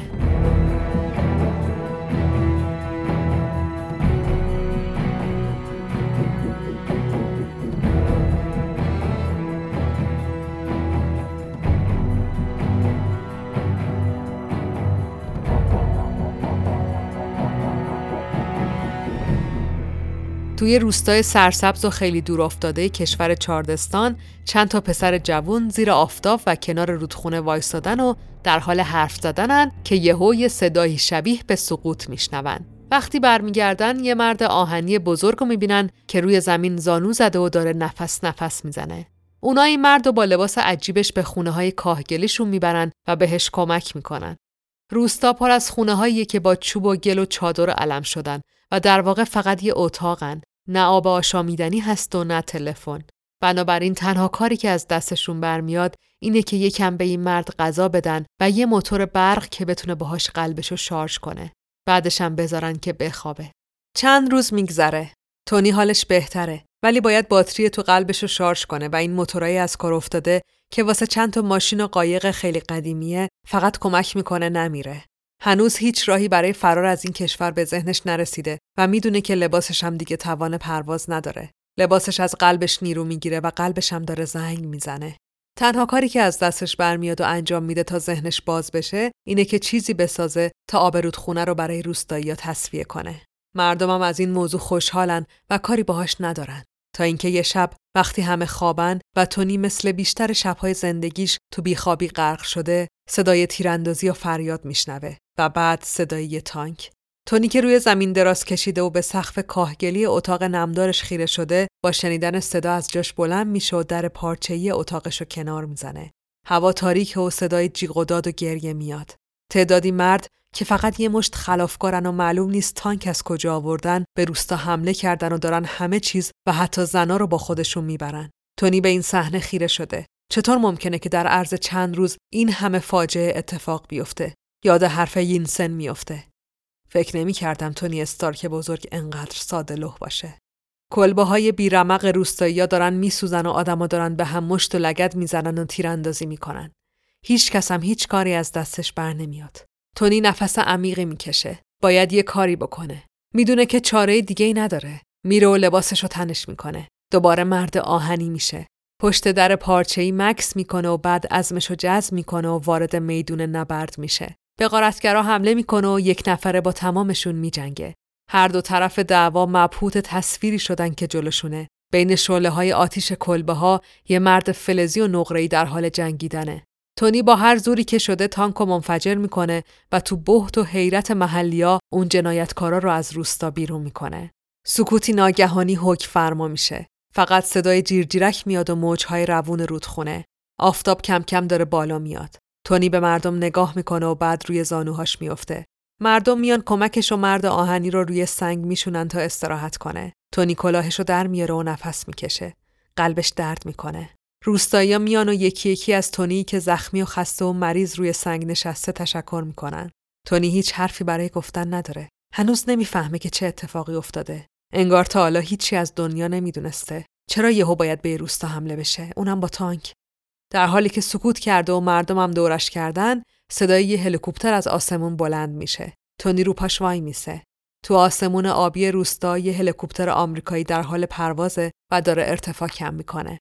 هلیکوپتر فرود میاد و یه نظامی آمریکایی ازش پیاده میشه. مرد سیاه پوستی که میاد جلو و خودش رو ژنرال رودز معرفی می‌کنه. ژنرال که مدتی تو چاردستان خدمت می‌کنه، خبر درگیری تو روستا رو میشنوه و اومده یه سرگوشی آب بده که تونی رو می‌بینه. اونا برای اولین بار همدیگر رو می‌بینن و تونی ازش می‌خواد که پیدا شدنش رو گزارش نده تا بتونه خودش رو جمع جور کنه. ژنرال قبول می‌کنه و تونی رو با بدرقه احساسی مردم روستا به پایتخت کشور چاردستان می‌بره. اونجا تحت حمایت آمریکاییاست و برای تونی امنه. چند شب تو اون شهر عجیب میگذرونه و مست می‌کنه. می‌تونه قلبش رو شارژ کنه و برای همین حتی وسوسه میشه که بمونه. دیگه هیچ وقت بر نگرده. چرا برگرده؟ دیگه هیچی مثل قبل نیست. حتی الکلم مثل اون روزا خوشحالش نمی‌کنه. ولی نمی‌تونه بمونه. باید برگرده. حالا دیگه می‌دونه که چقدر کار هست که باید انجام نده و چقدر مسئولیت رو دوششه. حالا می‌دونه که چقدر نادون بوده. تونی هر شب مست به اتاق هتلش برمیگرده و از پشت پنجره مردمی رو می‌بینه که هیچ کدومشون نمیشناسنش. وجودش برای اونا برای چاردستانیا هیچ اهمیتی نداره و در عین حال زندگی همشون رو تحت تاثیر قرار داده. با همین فکرها پشت سر هم می نوشه و می نوشه و گاهی هم قلبش رو شارژ می‌کنه. بعد چند روز بالاخره به فرودگاه میره و تصمیم می‌گیره که به سمت نیویورک پرواز کنه. ولی نه با اسم خودش و نه حتی با بیلیت تونی لباس آهنیشو تنش می‌کنه ماسکش رو می‌ذاره و درست وقتی هواپیمای آزم نیویورک تو تاریکی شب شروع به بلند شدن می‌کنه خودش رو به بدنش میچسبونه. هرچی نباشه اون هنوز تونی استارکه و تونی استارک عاشق سورپرایز کردنه.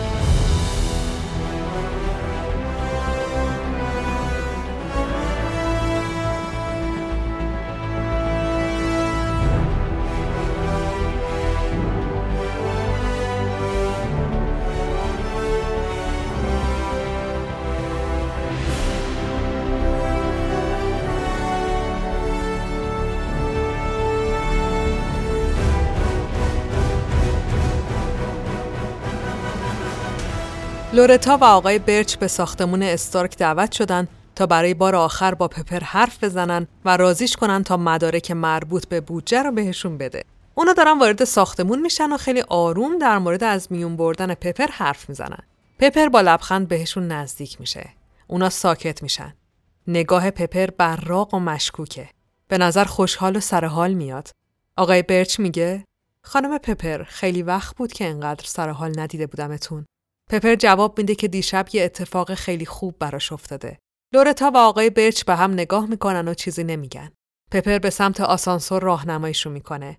در حالی که همه منتظر سوار شدنن، در آسانسور باز میشه و تونی استارک با یه جلیقه و شلوار فوقالعاده جذاب و بطری گرون قیمت مشروب تو دستاش بهشون سلام می‌کنه. تونی خیلی لاغر شده و این کاملا مشهوده. ولی مهم نیست. مهم اینه که زنده است. و این لورتا و آقای برچو نابود می‌کنه.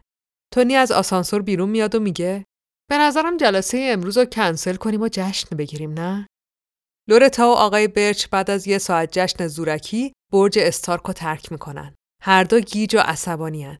چیزی نمیگذره که تمام شبکه ها پر میشه از خبر برگشتن تونی. مصاحبه های مطبوعاتی زیادی برگزار میشه ولی هیچ جواب درستی دریافت نمیشه. تونی به همشون میگه که چیز زیادی یادش نمیاد و حتی نمی‌دونه که چجوری برگشته خونه. اما قول میده که زود برگرده سر کار و اوزار رو سر سامون بده. حتی پپرم نمی‌دونه دقیقا چه اتفاقی افتاده. تونی باهاش حرف نزده. از وقتی که اومده خودش رو تو پنت هاوسش زندانی کرده و داره کار می‌کنه. تونی اول دستگاه توی قلبش رو عوض می‌کنه. با تجهیزات فوق پیشرفتش یه دستگاه جدید و قدرتمند می‌سازه. یه قلب خیلی قوی. بعد میره سراغ پروژه دوم. تونی نیاز به یه مرد آهنی جدید داره.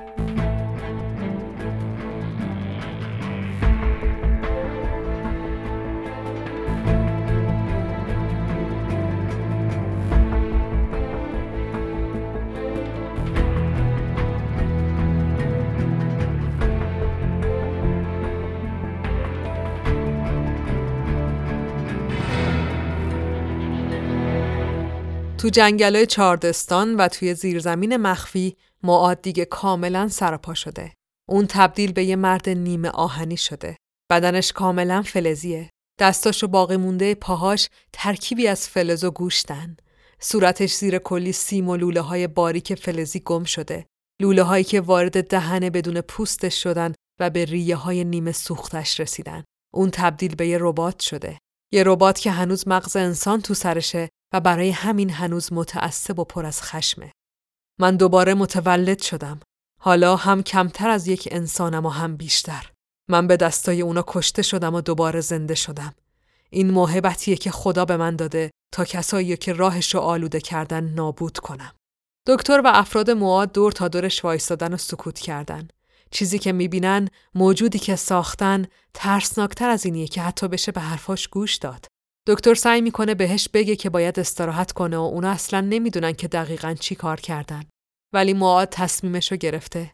اون خودشو فرستاده خدا می‌دونه که وظیفش نابود کردن آمریکاست. همون موقع یه صدای آشنا از تلویزیون کوچیک مخفیگاه پخش میشه.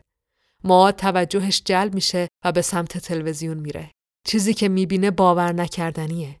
یه مصاحبه مطبوعاتی با تونی استارکی که خیلی سالم و سرحال به نظر می‌رسه. تو قلب نیویورک اون ور دنیا پس تونی استارک زنده و برگشته خونه مواد فریاد می‌زنه و به زمین و زمان فوش میده تونی باعث شد من بمیرم و تبدیل به یه حیولا بشم دیگه وقتشه که یه نفر بهش یه درس درست و حسابی بده. وقتشه عواقب کاراتو ببینی آقای استارک.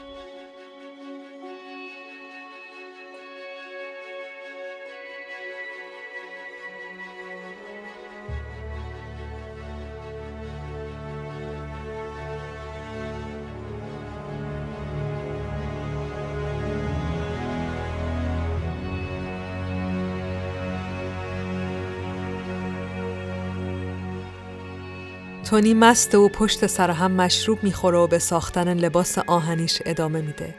لباس درست وسط پنت هاوس وایساده و تونی داره دورش میچرخه و هر بار یه چیزی رو اضافه یا کم می‌کنه.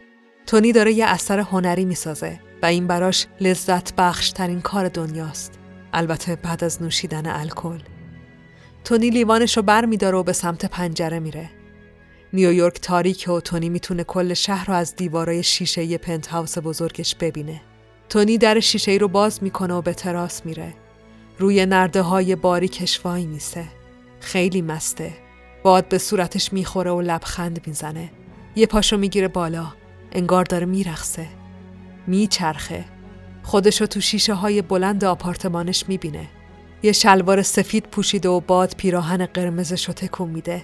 این صحنه رو دوست داره. تونی استارک بودن رو دوست داره. هر لحظه ممکنه سقوط کنه و یا قلبش از کار بیفته. زندگیش به باریکی همین نرده هاست. خندش می‌گیره و یاد پدرش میفته. اگه بود اصلا بهش افتخار نمی‌کرد. همون موقع از توی تراس و از پشت پنجره پپر رو می‌بینه که وارد خونه شده. وارد پنت هاوسش. پپر داره دنبالش میگرده و صداش می‌کنه. ولی تونی میره و پشت دیوار تراس قایم میشه.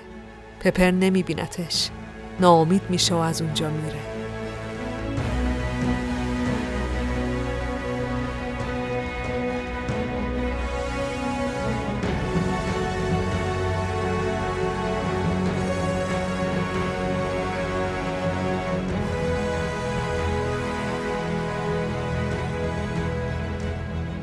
تو اتاق کنفرانس ساختمون استارک لورتا و آقای برچ نشستن و خیلی هم عصبانی آقای برچ میگه باید همه چیز رو متوقف کنیم. لورتا مخالفه. متوقف؟ پای کلی پول در میونه قربان. تا استارک و بقیه بخوان ازش سر در بیارن ما فرار کردیم. برچ عصبانی تر میشه و میگه که نمی‌خواد فرار کنه. نمی‌تونه حساب کتاباشم از استارک مخفی کنه. اون بالاخره می‌فهمه. اما لورتا بهش یادآوری می‌کنه که استارک فقط یه دائم الخمره و کسی حرفشو باور نمی‌کنه. اینو مهمونای امروزمونم می‌تونن تایید کنن. در باز میشه و ژنرال رودز به همراه هیئت مدیره شیلد و صنایع استارک وارد میشن. لورتا و برچ بلند میشن و خیلی صمیمانه بهشون سلام می‌کنن. لورتا از رودز می‌خواد که همه چیزو براشون تعریف کنه و بهش میگه که به عنوان یه نظامی آمریکایی وظیفه داره که از دستورات شیلد پیروی کنه. ژنرال رودز اطاعت می‌کنه و هر چیزی که می‌دونه رو بهشون میگه. با توجه به اطلاعات اون در مورد پیدا کردن تونی تو شرایط وحشتناکی که داشته، لورتا و برچ همونجا تصمیم می‌گیرن که با کمک هیئت مدیره تونی رو تعلیق کنن تا بتونه الکل رو ترک کنه. لورتا به منشی جلسه دستور میده که تونی رو خبر کنه و بهش بگه که یه جلسه استراری پیش اومده. تونی و پپر وارد اتاق جلسه میشن. تونی از دیدن رودز شوکه میشه ازش می‌پرسه که اونجا چی کار می‌کنه. رودز بلند میشه و بهش میگه من به دعوت دوستانت اومدم تونی. ما اینجا همه نگران توییم. تو روزای سختی رو داشتی و باید استراحت کنی. تونی عصبانی میشه و از پپر می‌پرسه که اونم خبر داشته؟ پپر جواب میده خب تونی تو حالت خوب نیست. نگرانی من ربطی به کمپانی استارک و شیلد نداره. من نگران خود تو هم. تونی عصبانی تر میشه و میگه که تو فقط یه دستیاری و نگران شدن جزو وظایف تو نیست. رفتار تونی و تعجب هیئت مدیره لبخند خبیسانه روی لبهای لورتا و برچ میشونه ولی لبخند دووم نمیاره.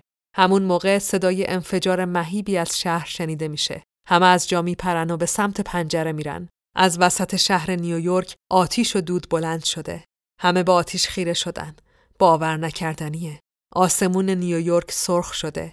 تو اتاق کنفرانس همه به این صحنه خیره شدند. همون موقع مردی سراسیمه وارد اتاق کنفرانس میشه و فریاد می‌زنه که ساختمون سازمان ملل رو منفجر کردن.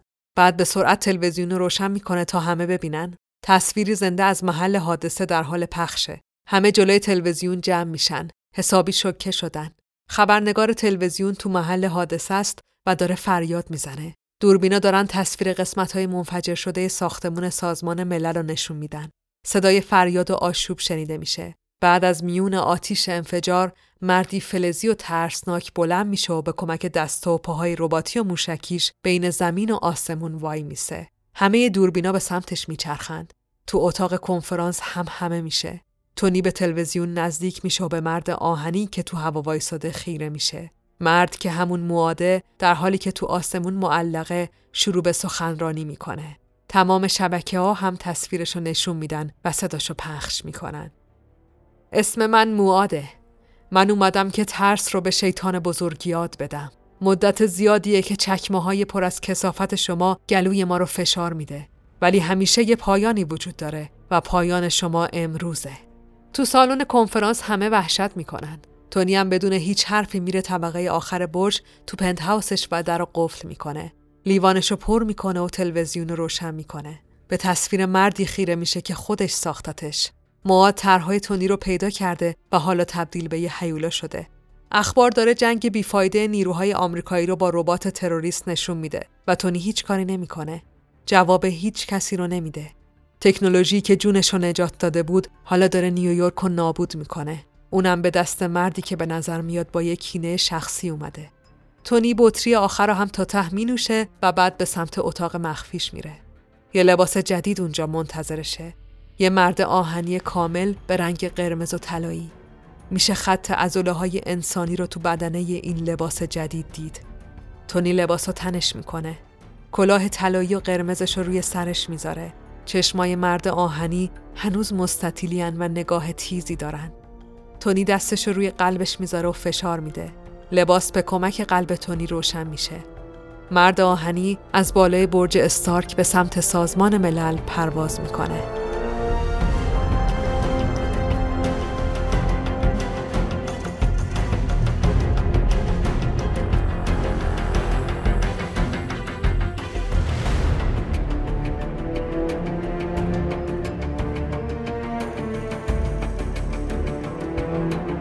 تونی مستر از اونیه که حتی یادش بیاد چجوری به محل انفجار رسیده. لباس قرمز و طلاییش جلب توجه می‌کنه و حالا همه دوربینا رو تونیان. در واقع رو مرد آهنی یعنی که نمی‌دونن کی داره هدایتش می‌کنه. مواد داره به همه جا حمله می‌کنه. ماشینا رو پرت می‌کنه. هلیکوپترها و هواپیماهای تک سرنشینی که بهش نزدیک میشن و نابود می‌کنه. یه جنگ تمام ایار تو آسمون رو انداخته که با اومدن تونی کامل ترم میشه. مواد مشغول نابود کردنه که با یه مشت محکم و آهنی حواسش پرت میشه. با اینکه ضربه گیجش کرده اما از دیدن تونی خوشحال میشه. هر دو اوج می‌گیرن و جنگ دوتا مرد آهنی با مشت و لگت تو آسمون شروع میشه. تونی گیجه. چشماش از شدت مستی تار می‌بینن. اونقدر هوشیار نیست که بتونه به موقع جواب موادو بده. اما لباسش اونقدر پیشرفته هست که کم نیاره. مواد پشت سر هم بهش مشت می‌زنه و بعد فریاد می‌زنه. تو مستی مگه نه؟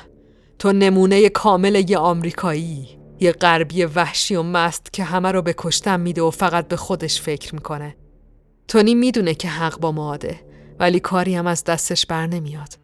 معاد تونی رو پرتاب می‌کنه به سمت مجسمه آزادی و تونی هم که نمی‌تونه تعادلش رو حفظ کنه فقط یه کار به ذهنش می‌رسه. کف دستش رو باز می‌کنه و به سمت معاد هدفگیری می‌کنه. از کف دستاش یه نور لیزری و قرمز به سمت مواد شلیک میشه و مواد با شدت زیادی سقوط می‌کنه و توی آب میفته.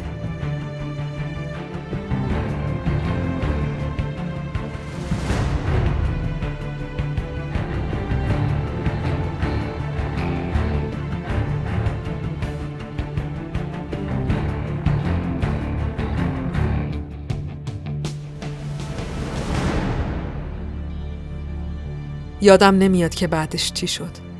همینا هم به زور یادمه. درد دارم و زخمی شدم. و البته اینو یادمه که توی ماسکم بالا آوردم. احتمالا همون موقع بود که مواد ناپدید شد. پپر عصبانیه. ژنرال رودز و بقیه هم عصبانیان. خوبه که حداقل نمی‌دونن که من آیرون منم و فکر می‌کنن که من فقط یه مست ترسو هم که اینجا خودم رو زندانی کردم. یه آیرون من مست ترسو خیلی بدتره. اصلا نمی‌دونم چجوری اومدم خونه لباس کجاست؟ حتی چیزی که اخبار نشون میده رو هم یادم نمیاد. دوئل مردان آهنین در آسمان نیویورک؟ این کاریه که من کردم؟ نه نباید دیگه به خودم دروغ بگم من واقعا رقت انگیزم من یه آدم فاسد و غیر قابل اعتمادم حتی اینم توصیف با شکوهیه من فقط یه حشره بیارزشم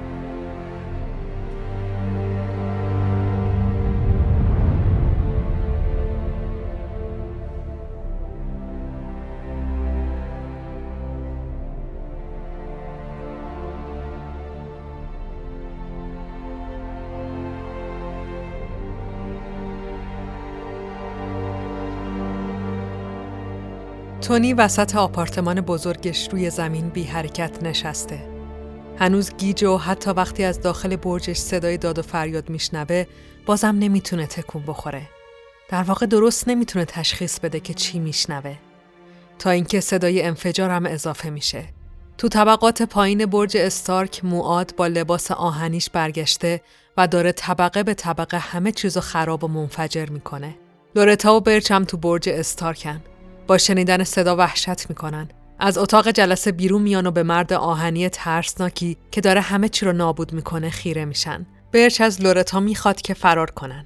لورتا جواب میده این همون فرصتیه که دنبالش بودیم قربان. این مرد یه ربطی به برگشتن استارک داره. اون می‌تونه هم تونی رو بکشه هم پپر رو.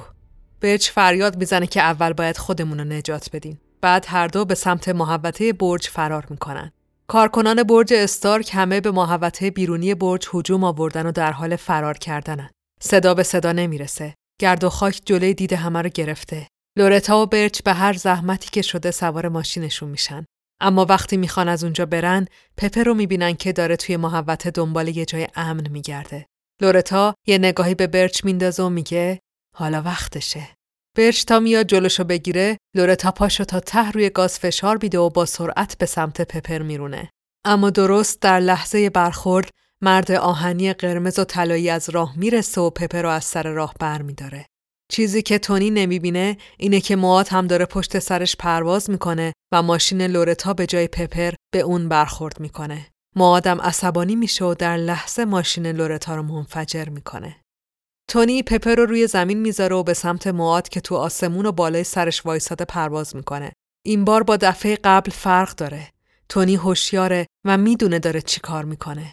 تونی جنگشون رو تو آسمون نگه میداره تا ساختمون کامل تخلیه بشه. ولی بعد هر دو به سمت برج پرت میشن. دود و انفجار جلوی دید هلیکوپترها رو گرفته و کسی نمی‌دونه اون تو چه خبره. با هر ضربشون یه آسیبی به برج وارد میشه تا اینکه معاد تونی رو روی زمین انبار برج گیر میندازه. روش میشینه و پشت سر هم به صورتش مشت می‌زنه.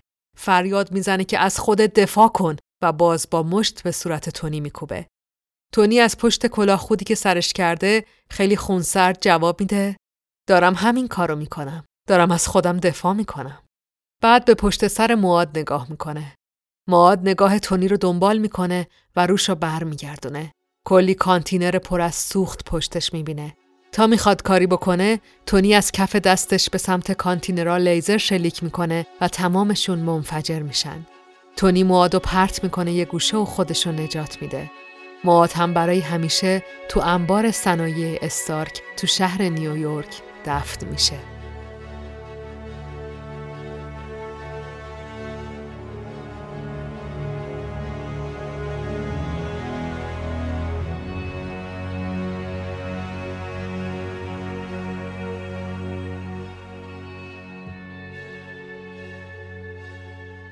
تمام اخبار دارن از ربات تروریستی حرف می‌زنن که هیچ ارتشی حریفش نبود و تنها کسی که تونست شهر را از دستش نجات بده یه مرد آهنی مرموز بود که حالا ناپدید شده.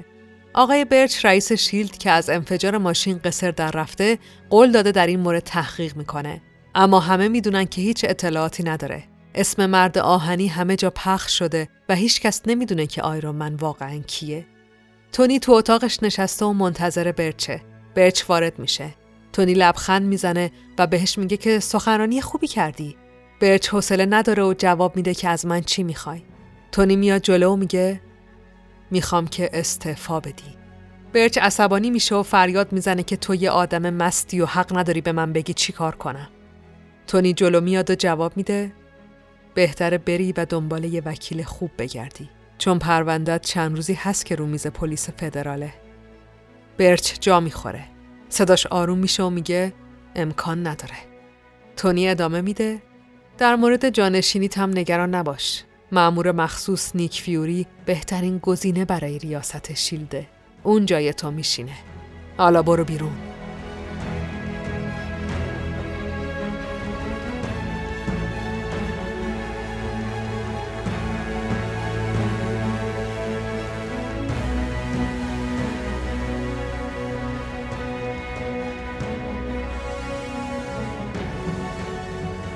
صنایع استارک جزیره مونتاک نیویورک تونی استارک به همراه دستیارش پپر پاتس و مشاور جدیدش جنرال رودز تو اتاق کنفرانس نیمه ویرانه تونی نشستن و مشغول حرف زدنن.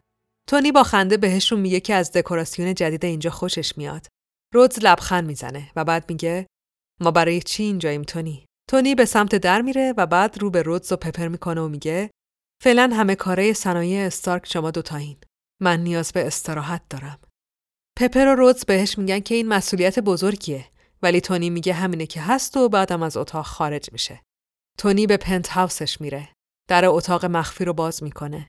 لباس آهنی مثل همیشه وسط اتاق وایساده.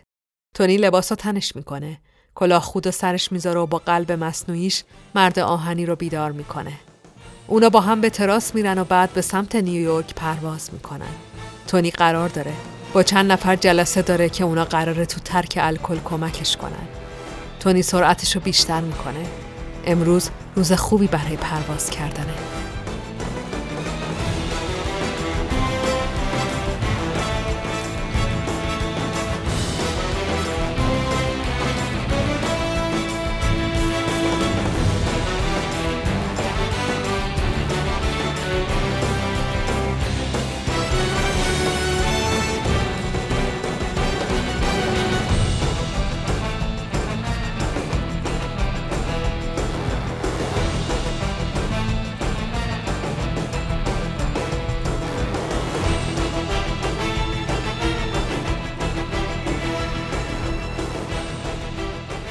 خسته نباشین. داستان اورجین آیرومن همین چیزی بود که شنیدیم امیدوارم خوشتون اومده باشه. البته بازم بگم که این سومین کمیکیه که ماجرای زندانی شدن تونی استارک و فرارش رو تعریف کرده. هر کدومشون هم مربوط به یه جنگ بودن. جنگایی که تو زمان نوشته شدن هر کدوم از نسخه های کمیک در جریان بودن. یعنی جنگ ویتنام در جریان بود که اولین کمیک رو نوشتن بعد هم جنگ خلیج فارس و بعدش هم که جنگ افغانستان. فیلم 2008 آیرومن هم خیلی به داستان متعهد بود و حتی داستانهای دیگه و شخصیت منفی دیگه هم که تو فیلم بودن همگی از روی کمیکای واقعی برداشته شده بودن. خیلی متعهد بود واقعا وفادار بود. اما بریم سراغ خود کاراکتر تونی استارک و آیرون من شدنش.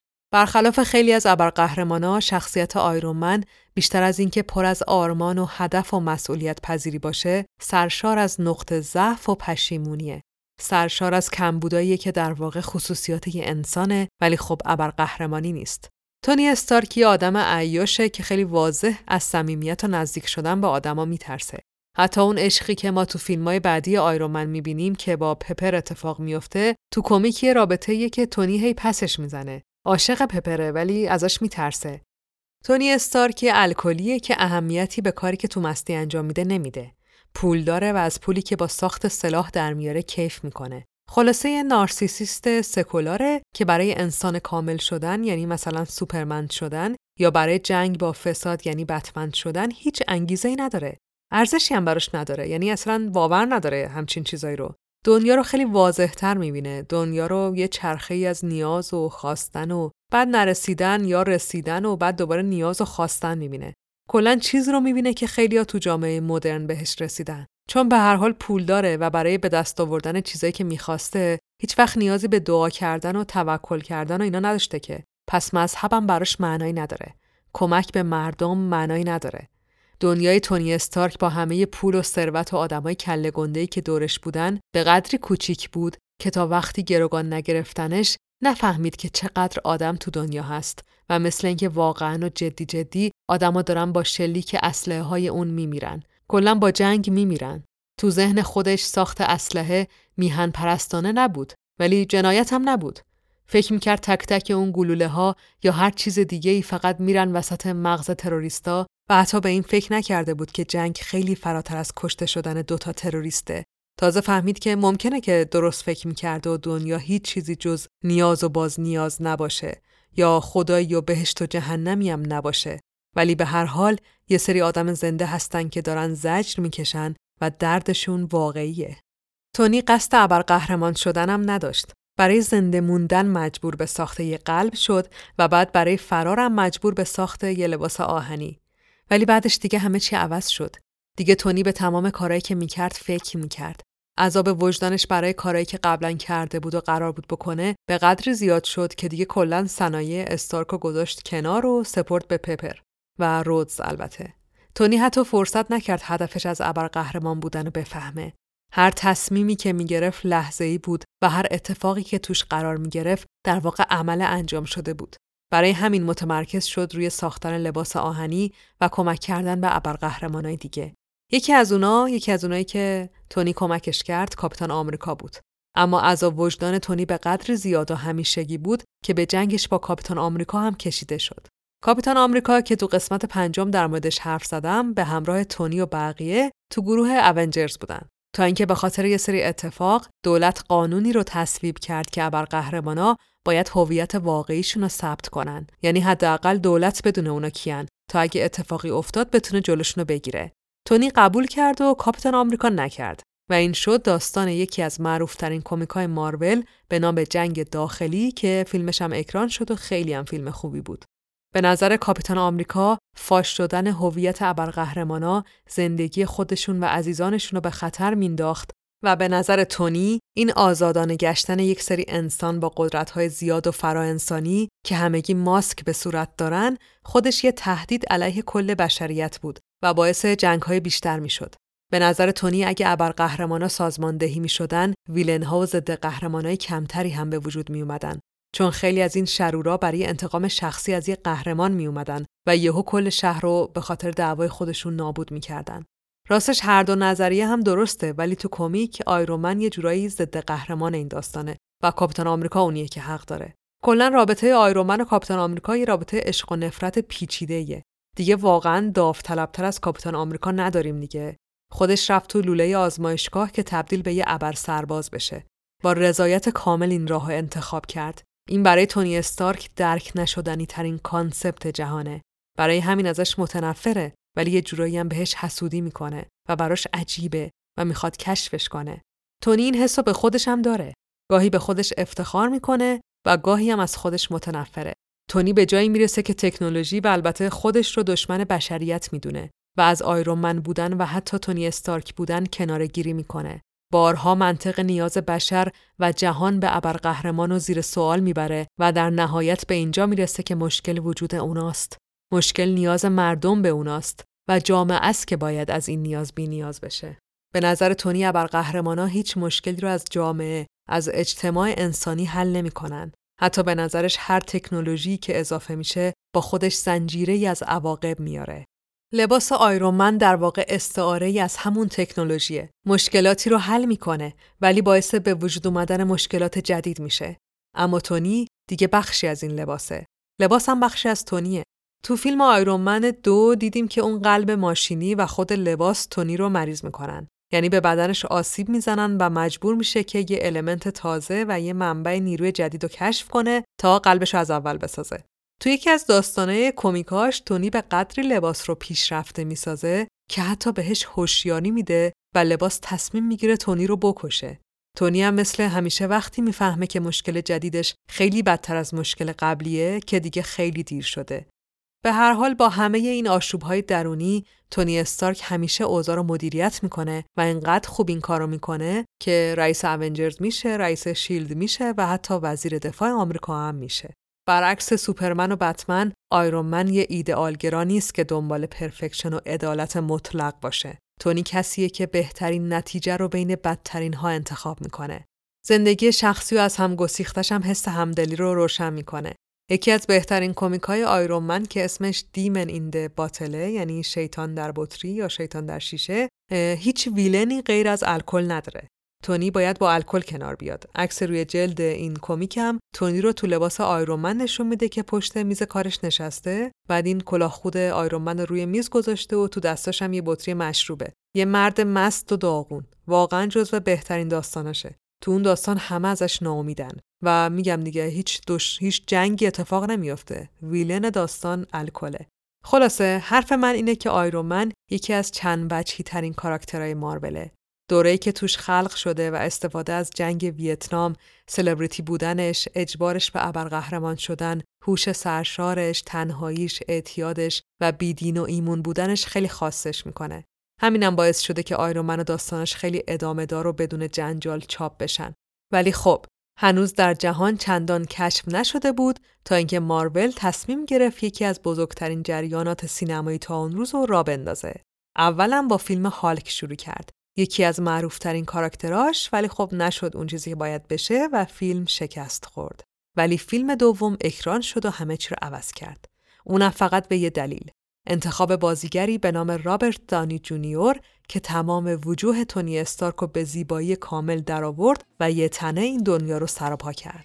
رابرت داونی جونیور تو 10 تا از 22 تا فیلم فاز یک تا سوم دنیای سینمای مارول تو نقش آیرون بازی کرد.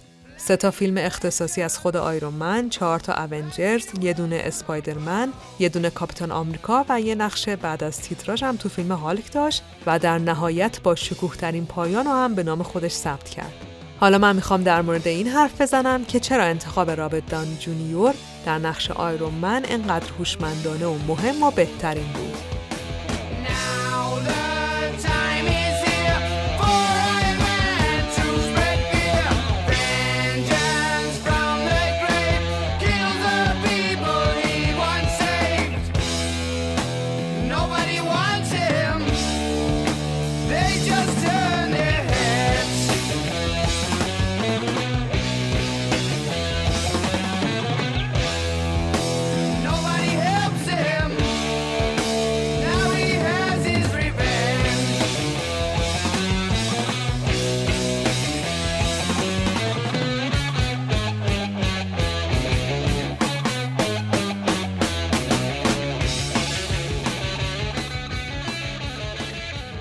نکنم تا حالا تو هیرولیک در مورد بازیگر یک کاراکتر حرف زده باشم.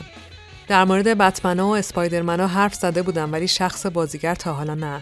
دلیلش هم اینه که به نظر من رابرت داونی جونیور و آیرون من بهترین match و تناسب بین بازیگر و کاراکتر بودن. نه فقط تو نقش ابرقهرمانی بلکه تو سینما. یه بار از دان چیدل بازیگر نقش ژنرال رودز پرسیده بودن که فکر می‌کردی ام به اینجا برسه. اونم گفته بود که احتمالا هیچ کس نمی‌دونست قراره چه اتفاقی بیفته. ولی مطمئنم که این شگفتی از روزی شروع شد که رابرت داونی جونیور رو انتخاب کردن. واقعا درست گفته چون همه چی از اونجا شروع شد و تا لحظه آخر تو Endgame همه چیز با آیرون من بستگی داشت. همونطور که خیلی چیزا به رابرت بستگی داشت به رابرت داونی جونیور. مثل انتخاب بازیگر کاپیتان آمریکا، هاکای، هالک و مهمترینش اسپایدرمن. اما فقط استعداد بازیگری رابرت نبود که آیرون منو تبدیل به چیزی کرد که الان هست. داستان زندگی خودشم بود. من رابرتو با فیلم چاپلین شناختم. فیلمی که داستان زندگی چارلی چاپلین بود و بازیگرش یعنی رابرت رو نامزد جایزه اسکار کرد. اون سال رابرت به آل پاچینوی بوی خوش زن باخت ولی همه از بازی بینظیر این بازیگر جوان شگفت زده شده بودند. بازیگر 28 ساله. رابرت یه خانواده هالیوودی داشت و از خیلی نوجوانی بازیگری رو شروع کرده بود. ولی چاپلین همون چیزی بود که هر بازیگری برای دیده شدن نیاز داشت. اما قبل از اینکه حتی سی سالش بشه، همه چیز از هم پاشید. رابرت اعتیاد وحشتناکی به الکل و هر مواد مخدری که وجود داره پیدا کرد. جوری که میشه اصطلاح توجو پیدا شدن و براش به کار برد. وحشتناکترین اتفاقم وقتی افتاد که با یه اسلحه خالی در حال مستی و نشگی و اوریان وارد خونه یه غریبه شده بود. حتی نمی‌دونست کجاست. رابرت برای اون اتفاق افتاد زندان. بعد دوباره آزاد شد. رفت کمپ ترک اعتیاد. پاک شد، دوباره معتاد شد، دوباره دستگیر شد. در کنار همه اینا شغل و کارش هم نابود شد. کامل. هیچ کس بهش اعتماد نمی‌کرد و دیگه هیچ پیشنهادی نداشت چون اصلا سر کار نمی اومد. اصلا اصلا نمی‌فهمید داره چی کار می‌کنه. تا اینکه بعد از آخرین دستگیری و آزادیش که میشه سال 2001 رابرت اعلام کرد که دیگه واقعا ترک کرده و می‌خواد به کارش ادامه بده. اما با همه استعدادی که داشت بازم هیچ کمپانی بهش اعتماد نمی‌کرد. تا اینکه مل گیبسون که از دوستای نزدیکش بود به دادش رسید. تونست یه نقش تو فیلم گوتیکا براش جور کنه اونم با زمانت و اینجور چیزا دیگه بعد از اون چند تا فیلم دیگه هم بازی کرد و یه جورایی به آدما قبولوند که واقعا ترک کرده البته هنوز خیلی دستمزد کمی می‌گرفت و کسی هم امیدی نداشت که رابرت برگرده به همون مسیر قبلی که داشت تبدیلش می‌کرد به یه سوپرستار مستعد. نقشایی هم که می‌گرفت نقش فرعی بودن. تا اینکه شد سال 2008 سال تولد دوباره. سالی که هم به خاطر بازی تو فیلم کمدی Tropic Thunder نامزد اسکار شد و هم تبدیل شد به آیرون من دنیای سینمایی مارول تازه کارش رو شروع کرده بود و یه ایده بزرگ تو کلش داشت. سونی با اسپایدرمناش و فاکس با ایکس مناش خیلی وقت بود که قهرمانای مارول رو به اسم خودشون زده بودن و MCU در واقع داشت قمار می‌کرد. خیلیا برای نقش آیرون در نظر گرفته شده بودن مثل نیکولاس کیج و تام کروز ولی کارگردان فیلم یعنی جان فاورو که خودش هم نقش هپی رو بازی می‌کنه دلش یه بازیگر ناشناخته می‌خواست و به طرز عجیبی هم باور داشت که اون آدم رابرت داونیه البته رابرت برای هالیوود شناخته شده بود ولی خیلی وقت بود که مخاطبا مخصوصا جوونا نمیشناختنش. یعنی سوپر استار نبود. خیلی وقت بود که نقش اول هیچ فیلمی نبود. جان چندین بار با امسیو جلسه گذاشت و گفت من رابرتو می‌خوام. هر بارم درخواستش رد شد. تا اینکه بالاخره اونا قبول کردن که رابرت بیاد و برای نقش تست بده. دیگه بقیهش رو می‌دونیم چی شد. رابرت با کمترین قیمت نسبت به بازیگران مکملش اومد و نقش آیرون رو بازی کرد. و شد نقطه مرکزی استفاز اول دنیای سینمای مارول. حتی اون جمله من آیرون هستم فیلم اول رو هم بداهه گفت. آخر فیلم میگه من آیرون منم. خودشو معرفی می‌کنه. حالا اسپویل شد ولی فیلم مال 11 سال پیش فکر کنم. به حال انقدر اون جمله خوب بود و انقدر نشونه درک کاملش از کاراکتر بود که تصمیم گرفت نگهش دارن و کلا سناریو از یه ابرقهرمان با هویت مخفی تبدیل شد به یه ابرقهرمانی که یه ورش هم نیست کسی بشناستش یعنی فیلمنامه این بود که کسی نفهمه آیرون من تونی استارکه ولی رابرت اینو عوض کرد. این چیزی بود که رابرت تو تونی استارک دید و درستم بود. در نهایت هم همون جمله یعنی من آیرون منم شد آخرین دیالوگ آیرون من که باهاش دنیا رو نجات داد. خیلی حماسی گفتم می‌دونم. ولی داستان خود رابرت و نقشی که باهاش دوباره خودشو به سینما ثابت کرد به قدری به هم نزدیک و همینطور جذابن که نمی‌شد ازشون بگذرم. این دیگه یه داستان origin کمیکی نیست، واقعا اتفاق افتاده و زندگی رابرت داونی جونیور رو عوض کرده. حالا یکی از گرونترین و الهام بخشترین بازیگران هالیووده و آدم همین حسا رو با دیدن آیرون منش می‌گیره. تو قسمت 22 یادمه که براتون گفتم که من کاری به هالیوودی بودن یا ابرقهرمان و فانتزی بودن فیلم ها و پیامشون ندارم. قصه چیزیه که منو دیوونه می‌کنه. درامی که فیلم تعریف می‌کنه. درامی که کاراکتر باهاش دست و پنجه نرم می‌کنه چیزیه که منو عاشق سینما کرده. قصه شکست رابرت و دوباره بلند شدنش تو شمایل آیرومن واقعا برای من جذاب و مسهور کننده است. حس خوبیه که بدونی تو دنیای واقعی از این اتفاقا میفته. به هر حال به قول جان فاورو کارگردان آیرون یک و آیرون دو یه جوری بود که انگار تمام خوبی ها و بدی های تونی استارک همون بدی ها و خوبی های رابرت دان جونیور بودن. انگار یکی بودن. داستان آیرون همون داستان زندگی رابرت بود. یا به قول استنلی فقید این مرد به دنیا اومده تا آیرون من باشه. حالا یکم صدای قشنگشم بشنویم. This is night I've been dreaming of forever. The mirror takes a look at my face. I'll never set foot in that rat hole again, but I'll drive to your place. I spit gravel as I back out of the back door, and the 20s roll around in my hand. It's funny now when I don't show up on Monday. They're gone nuts and eat their hats. Well, what do you think of that? خب قصه آیرون منم تو هیرولیک تموم شد. امیدوارم که خوشتون اومده باشه. ممنونم از اسپانسرای این اپیزود نشر پرتقال و اسنپ فود. ممنونم از شما که گوش میدین.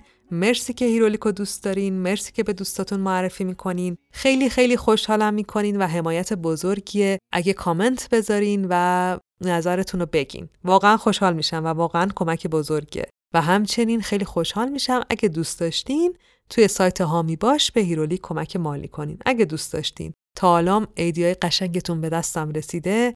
واقعا دمتون گرم و دلتون شاد.